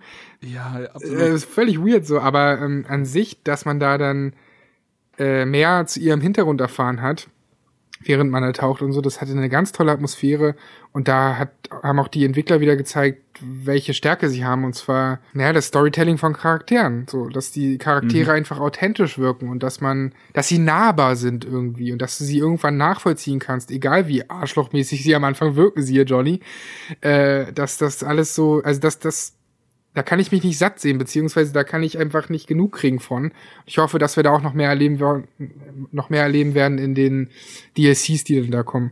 Ja, definitiv. Also das war wirklich eine absolut magische Storyline und es ist ja auch dann das, äh, das Finale von der äh, Liebesgeschichte, solltest du dann eine Frau spielen. Also du, du gehst mit ihr, du verbringst einfach einen wundervollen Tag mit ihr, gehst mit ihr tauchen, tauchst dann durch ihre äh, alte Heimat, die jetzt mittlerweile auf dem Grund eines Sees liegt und man erfährt dann viel, dann geht man raus und äh, dann äh, übernachtet man in einer Hütte und dann, äh, wie gesagt, wenn man dann die Karten richtig gelegt hat, es reicht ja nicht nur, dass man, dass man das richtige Geschlecht hat, man muss natürlich auch ein paar ähm, Kommunikationsoptionen richtig gewählt haben. Aber das, äh, das ist auch keine, kein Hexenwerk, Ja. das ist keine Raketenwissenschaft, das kriegt man relativ Aber ich war leicht sehr traurig als männlicher Wie. hin. Ja, same. Ja. Fühl ich. Zumal sie, sie le- lehnt einen ja nicht nur ab, sondern sie geht dann halt. Sie verlässt auch. die Stadt, ja. Äh, also sie verlässt Night City einfach, also zu viel durchgemacht. Man hat ja vorher mit ihr äh, quasi so ein ganzes Bordell oder so ein, ja, so ein Prostitutionsring fast schon einfach zerschlagen. Yes. Äh, und äh, es reicht ihr, glaube ich, auch einfach. Ähm, und äh, auch da wird es halt trotzdem auserzählt. Ne? Du kriegst dann noch Nachrichten Ja. von ihr, Bilder. Sie ist jetzt hier in Seattle und so. Und da habe ich dann aber auch kurz gedacht, aha, äh, wie ist denn die Welt so außerhalb? Das sieht jetzt gar nicht so abgefahren aus wie Night City. So ist die Welt da draußen so ein bisschen noch normaler. Ist Night City wirklich so ein, ja, so, so ein Hexenkessel oder so? Oder, oder, Na, vor allem erzählt sie, ich glaube, geht sie nach Seattle? Was? Seattle? Kann sein. Ich glaube, Nee. ich glaube schon. Und da merkst du ja so, okay, eigentlich Ja. gefühlt ist Night City die einzig abgefuckte Stadt, Stadt dort. Warum, warum gehen dann alle dort, dorthin? Da, war, da, ist, äh, da kann man eine Legende werden. Da kann man einen Drink im Afterlife werden. Ja. Drink. Drink, drink ab. Und schönes Geld vielleicht. Ja, gut. Sehr gut. Ähm, die letzte Sache, die ich noch erwähnen möchte, ist ungespielt, aber gelesen. Es gibt mittlerweile schon Mods für die PC-Version. Finde ich super interessant. Allerdings, die Videos, die ich dazu gesehen habe, waren noch so, guck mal, das geht, aber es geht noch nicht richtig geil. Aber es sind eben so Sachen, die man sich als Spieler eventuell gewünscht hat, so äh, Third-Person-Modus und äh, lau lauter so Quatsch. Ja. Die, die Minikarte ein bisschen verändert, das hat ein bisschen verändert. Also bei der Minikarte zum Beispiel, wenn man im Auto sitzt, dass es dann ein bisschen weiter rauszoomt. Bisschen Quality of Life-Kram, dann natürlich auch sehr viel Cheat-Code-Quatsch. Ich glaube aber nicht, dass das ähm, großartig, also jetzt bei der Third-Person-Mod, dass das großartig besser wird, weil ähm, das Spiel wurde ja nur mal entwickelt als First-Person. Ja. Und dann ist ja die Figur trotzdem, also die können sie ja nicht großartig verändern. Dann müssten die Modder schon das ganze Modell und die ganze, die ganze Animation verändern. Das, Sagen wir mal so, das, was ich gesehen habe, sieht schon auch relativ weird aus. ja, eben. Also, eben. da, da, aber also, es gibt Szenen, da sieht's cool aus oder okay. Wenn du läufst, bist du ein bisschen, weiß nicht wie, siehst ein bisschen mehr aus wie SpongeBob als wie normaler Mensch. Und wenn du teilweise solche Sachen machst wie äh, eine, ein Zielfernrohr benutzen oder sowas, dann ist halt hier wieder das Meme-Game on fire. Ich hätte mal gen generell eine kleine Frage an euch, wie ihr das überhaupt so seht mit dieser First Person, weil ja da viele irgendwie auch Sorge vor hatten und äh, für mich, um das schon mal vor, vorwegzugreifen, ich finde das, ich hatte da auch Befürchtungen, weil ich bin auch kein Shooter-Spieler. Ich zock dann halt mal einen Titanfall 2 oder Wolfenstein, wenn ich weiß, dass die Story auch gut ist. Aber ansonsten muss ich mir Call of Duty und Co. nicht geben. Äh, und, und Multiplayer-mäßig auch gar nicht. Aber hier hat es irgendwie für mich dann doch Sinn ergeben aufgrund von Dialogen, dass Menschen dich, also Menschen sage ich schon, dass die Charaktere dich äh, direkt angucken, dir ins Gesicht gucken. Äh, ich bin halt mittendrin, statt immer nur diese Cutscenes Ja. zu haben. Ne? Also so toll das bei Kojima immer ist, ich brauche nicht dreiviertelstündige Cutscenes. Ich will einfach mittendrin sein. Und da funktioniert dieses First-Person-Ding für mich schon, weil die Immersion eben stärker ist. Wie war das für euch? Ja, bei mir war es genauso. Also da unterschreibe ich alles, was du sagst. Und das ist vielleicht auch der Grund, warum man einfach von so einem Videospiel-Crush auch sprechen kann, weil du du hast hier eine Engine, die die Red Engine hast die, glaube ich, die halt wirklich auch Gesichter richtig gut umsetzen kann und auch Emotionen in Gesichtern gut umsetzen kann. Und wieder, ich erwähne es jetzt einfach nur noch mal, bevor mir jemand ein Messer in den Rücken sticht. Ich spreche von meiner Version, von der PC-Version auf der 3080 von mir, die halt einfach wirklich den Job gut gemacht hat. Und ähm, wenn du hast halt so oft einfach nur durch, durch diese Ego-Perspektive die Chance gehabt, diese Nuancen in den Gesichtern auch wirklich zu sehen. Und wie du sagst, du hast nicht das Gefühl, da schaut ein Charakter den anderen an, du hast das Gefühl, Judy schaut dich an. Und das ist halt das, was so besonders war und das hat bei mir super gut geklappt. Aber auf der anderen Seite, ey, ich habe, ähm, keine Ahnung, 20 plus Jahre Shooter-Erfahrung am PC hinter mir, äh, ist jetzt nicht mein liebstes Genre, aber wurde halt immer gespielt und ich, äh, ich mag First Person. Wenn es hier, hier ist es halt einfach nur sehr gut umgesetzt worden. Für mich ist das auch völlig in Ordnung gewesen. Ich habe halt eben auch viele Spiele so gespielt. Und äh, im Auto habe ich tatsächlich immer auf Third Person Ja, gewechselt. Ja, beim Autofahren auch. Ja, für, die, für die bessere Übersicht einfach. Also das ist schon alles in Ordnung für mich. Ich hätte mir halt noch gewünscht, äh, vielleicht kommt das dann jetzt mit Mods oder, oder mit einem, mit einem Patch, wie auch immer, äh, wenn ich in die, äh, wenn ich in den Fotomodus gehe, dass Dinge auch so dargestellt werden. Also wenn ich die Mantis-Klingen draußen habe, will ich auch die Mantis-Klingen sehen und nicht einfach nur meine Arme. Oder wenn ich äh, als ähm, quasi Johnny Silverhand äh, Reborn auf der Bühne stehe mit meiner Band, will ich auch sehen, dass ich eine Gitarre äh, in der Hand habe im, im, im Fotomodus und nicht einfach nur da stehen.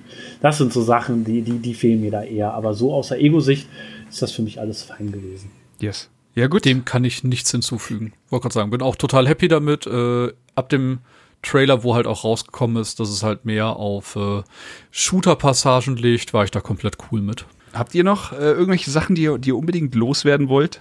Oder seid ihr leer? Mir fällt gerade tatsächlich nichts mehr ein. Meine Stichpunkte sind alle abgehakt. Also natürlich äh, könnte man jetzt noch über die ein oder andere Quest reden, aber vielleicht lassen wir auch noch Ja. ein bisschen was dem Spieler übrig. Ja, Ich habe schon überlegt, nicht? Es gibt natürlich noch ein paar Plot-Twists, die man jetzt ausführen könnte, aber ich denke, äh, das ist schon schön, wenn man das eine oder andere noch selbst erlebt. genau. Denn gerade zum Ende hin hebt das Spiel das Ganze noch mal auf ein neues Level, was äh, da los ist. Genau, also es gibt noch, es gibt noch wunderschöne Nebenquests. Äh, wir haben jetzt unsere Liebsten schon mal rausgenommen, aber auch die, diese Band-Reunion von Samurai 50 Ja. Jahre später ist halt auch, äh, auch wahnsinnig geil, könnte man auch noch mal äh, drüber reden.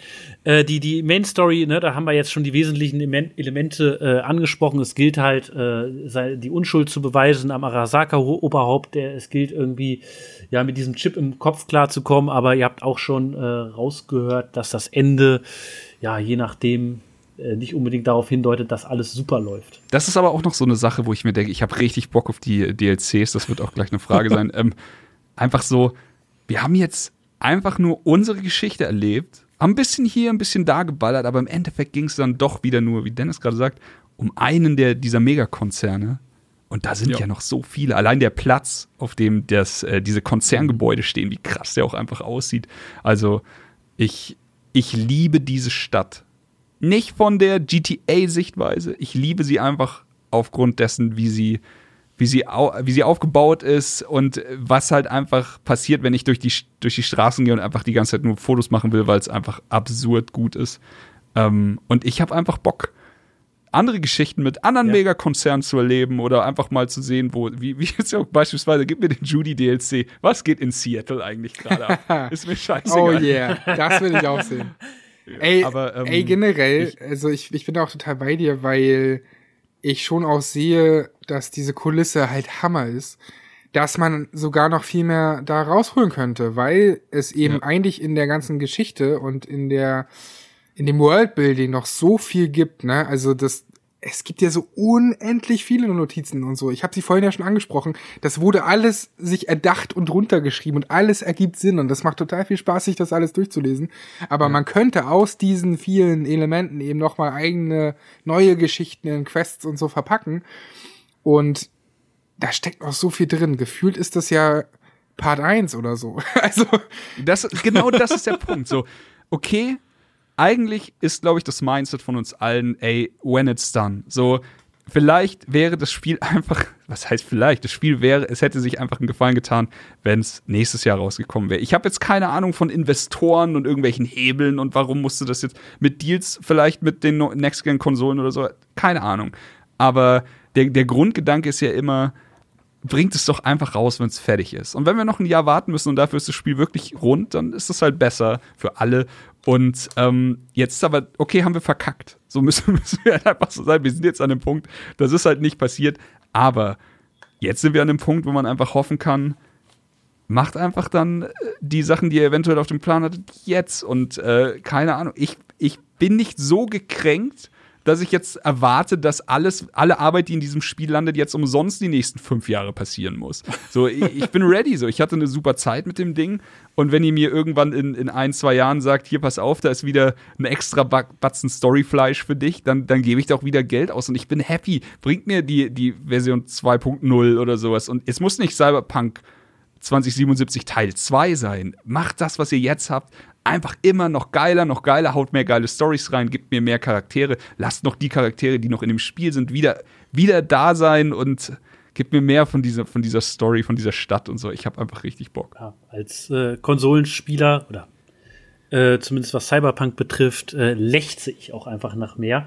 Und ich habe immer noch das Gefühl, so diese Stadt, also diese Stadt ist einfach so viel größer noch als ich und es gibt so viel mehr. Also ich meine, auch wenn du mal sowas nimmst wie die Voodoo Boys oder so, also Ja. die, die erlebst du ja auch nur kurz. Da kann ja auch noch so viel mehr passieren. Ne? Die ganzen Stadtteile, also die Stadt pulsiert ja und lebt ja wirklich und äh, hat, so, hat unterschiedliche äh, Gebiete, die sich auch ganz klar voneinander unterscheiden, aber gleichzeitig organisch sind. Ne? Da irgendwie so ein bisschen Beverly Hills mäßig, wo die Reichen wohnen, dann hast du äh, das norm normalen Stadtteil, ja, und Pacifica. Seid ihr, seid ihr im Pacifica Achterbahn gefahren? Ich habe gesehen, dass es geht und habe mich mega geärgert, dass ich es nicht selber gemacht habe. Hast du es gemacht? Ich hab's gemacht, weil ich dachte mir, ey, ich, ich wäre super enttäuscht, wenn das nicht gehen würde, denn man musste dort Ja. halt äh, eine ganze Menge Leute wegballern. Also es war auch so ein Auftrag, glaube ich. Ähm, und dann hat man diese, diese Stelle halt frei bekommen und konnte halt da ja Achterbahn fahren. Und das war jetzt nicht ultra spektakulär, aber das ist allein so ein Element, wie ihr schon sagt, da steckt so viel drin und so viele Orte. Das ist die Welt, geil. Ja, die Welt ist auch eigentlich größer, als ich sie erwartet hatte, so mit den ganzen Distrikten und wie weit sich das dann doch noch irgendwie streckt. Und auch dieser Beverly Hills Part und so, da kannst du noch so viel mehr erzählen als das, was sie gemacht haben. Und da stecken ja sogar auch Sachen drin, wie eben dieses Achterbahnfahren, was wahrscheinlich 80 Prozent der Spieler und Spielerinnen gar nicht sehen. Und das gibt's an jeder, jeder Ecke und äh, an jedem Ende. Und ich glaube, ja, keine Ahnung, ist, ich, ich wäre tatsächlich schwer enttäuscht, wenn, wenn das, also ich wäre sacktraurig, sagen wir es einfach so, wenn das Studio jetzt irgendwie zugrunde geht an der Mammutaufgabe, das Spiel zu polieren. Ich hoffe, dass wir das einfach mit Biegen und Brechen ein bisschen hinkriegen, dass dann auch die Spielerschaft ein bisschen mehr Vergebung hat, die jetzt vielleicht auch auf der, der Sch- Schlimmste, was, was der Videospielindustrie jemals passiert ist, auf dieser Schiene fahren. So, ähm, ich hoffe, alle kriegen sich wieder ein. Ich, ich, ich hoffe, die kriegen es das Spiel wieder, wieder äh, also für, für alle spielbar zu machen. Und dass wir dann irgendwann in ein paar Jahren vielleicht, äh, dann setzen wir uns alle einfach nochmal zusammen und sprechen über alle DLCs, die nochmal rausgekommen sind und all den wunderbaren Content und wie glücklich alle sind. Ich bin so ein bisschen romantisch. Ja, gern, ey. Ich merke schon.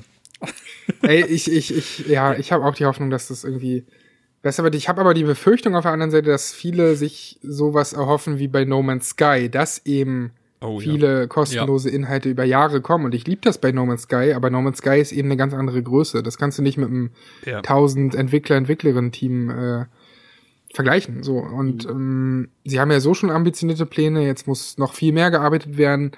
Äh, meine Hoffnung, um das Ganze vielleicht doch noch dann auch positiv abzuschließen und abzurunden, ist allerdings, dass wir alle aus diesem ganzen Release lernen. Ähm, damit meine ich sowohl Fans und Spieler, Spielerinnen, ähm, was so Erwartungshaltung angeht, was Hype angeht, was Vertrauen in den Entwickler angeht, was ja auch gegenseitiges Hypen und so angeht, aber zum anderen eben auch was Entwicklerstudios und Publisher angeht, die vielleicht sich dann doch noch mal überlegen, ob die Ideen, die sie da die ganze Zeit präsentieren und die sie versprechen, vielleicht nicht doch zu ambitioniert sind. Denn ich sehe es ja auch, wenn, wenn, wenn du immer nur sagst, okay, nee, das machen wir nicht, das machen wir nicht, das ist zu kompliziert, ja, dann landest du halt bei Watch Dogs Legion, dann landest du bei einem re rela- relativ, also das mag ja ein gutes Spiel für viele sein, aber es ist kein mutiges Spiel, das will ich nur sagen. Es ist, äh, es geht auf Nummer sicher, es macht die Elemente, die Ubisoft-Spiele äh, machen, macht es sehr, sehr gut und man kann damit auch viel Spaß haben, aber es geht in keinster Weise einen Schritt weiter.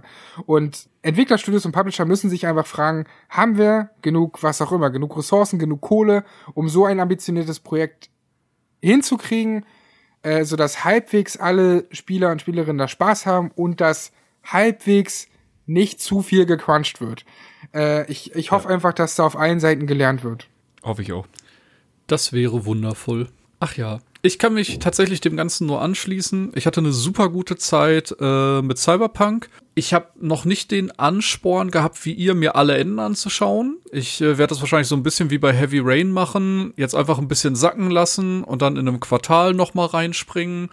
Oder eben zu den DLCs anschauen, äh, was für Ideen noch umgesetzt werden.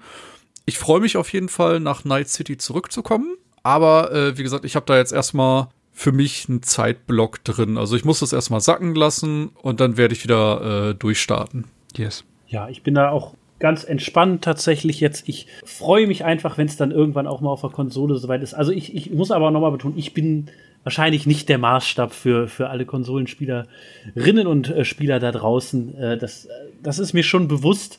Aber jetzt äh, persönlich, ich freue mich einfach, wenn es dann irgendwann soweit ist. Ich bin guter Dinge. Ich weiß, dass CD Projekt Red äh, Spiele sehr gut polieren kann und hoffe halt, dass sie da pff, ja, nicht allzu viele Steine in den Weg gelegt werden. Also im schlimmsten Fall das Studio noch pleite geht äh, oder sonst was. Also ich hoffe, dass man da, wie Sandro halt perfekt gesagt hat, äh, wirklich draus gelernt hat und jetzt auch irgendwas Gutes daraus macht. Ey, das könnte natürlich Worst-Case-Szenario sein, nicht? So, dass man äh, ja. die jetzt in Anführungsstrichen für die Branche hinhängt und die für die Fehler aller anderen irgendwie gleich äh, mithaften müssen und jetzt gerade irgendwie an denen das Mega-Exempel statuiert wird. Was super schlimm wäre, finde ich. Also das ist, das hatten ja. wir vorhin schon gesagt, äh, Crunch hat nicht CD Projekt Red erfunden und auch falsche nee. Versprechungen hat CD Projekt Red nicht erfunden. Natürlich haben wir hier, äh, was, was das zweite angeht, äh, bei den alten Konsolen schon ein Paradebeispiel. Also an sowas kann ich mich auch nicht mehr erinnern. Äh, nicht, nicht so hart büßen. Ja, frag mal so. Peter Molyneux.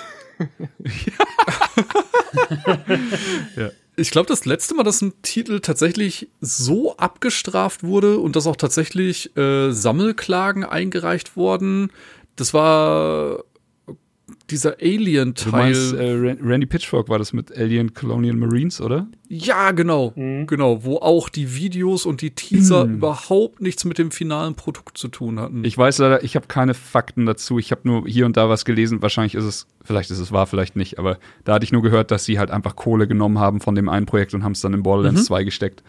Und ja. ja, auch nicht fein. Borderlands 2 war allerdings ein wahnsinnig geiles Spiel. Win-win. Nee, also schwierig, natürlich schwierig. Ey, ich hoffe einfach tatsächlich, dass ähm, bei allem, was schiefgelaufen ist, und da reden wir halt wirklich, das muss man, glaube ich, so hart sagen, ein Stück weit von Betrug am Endkunden.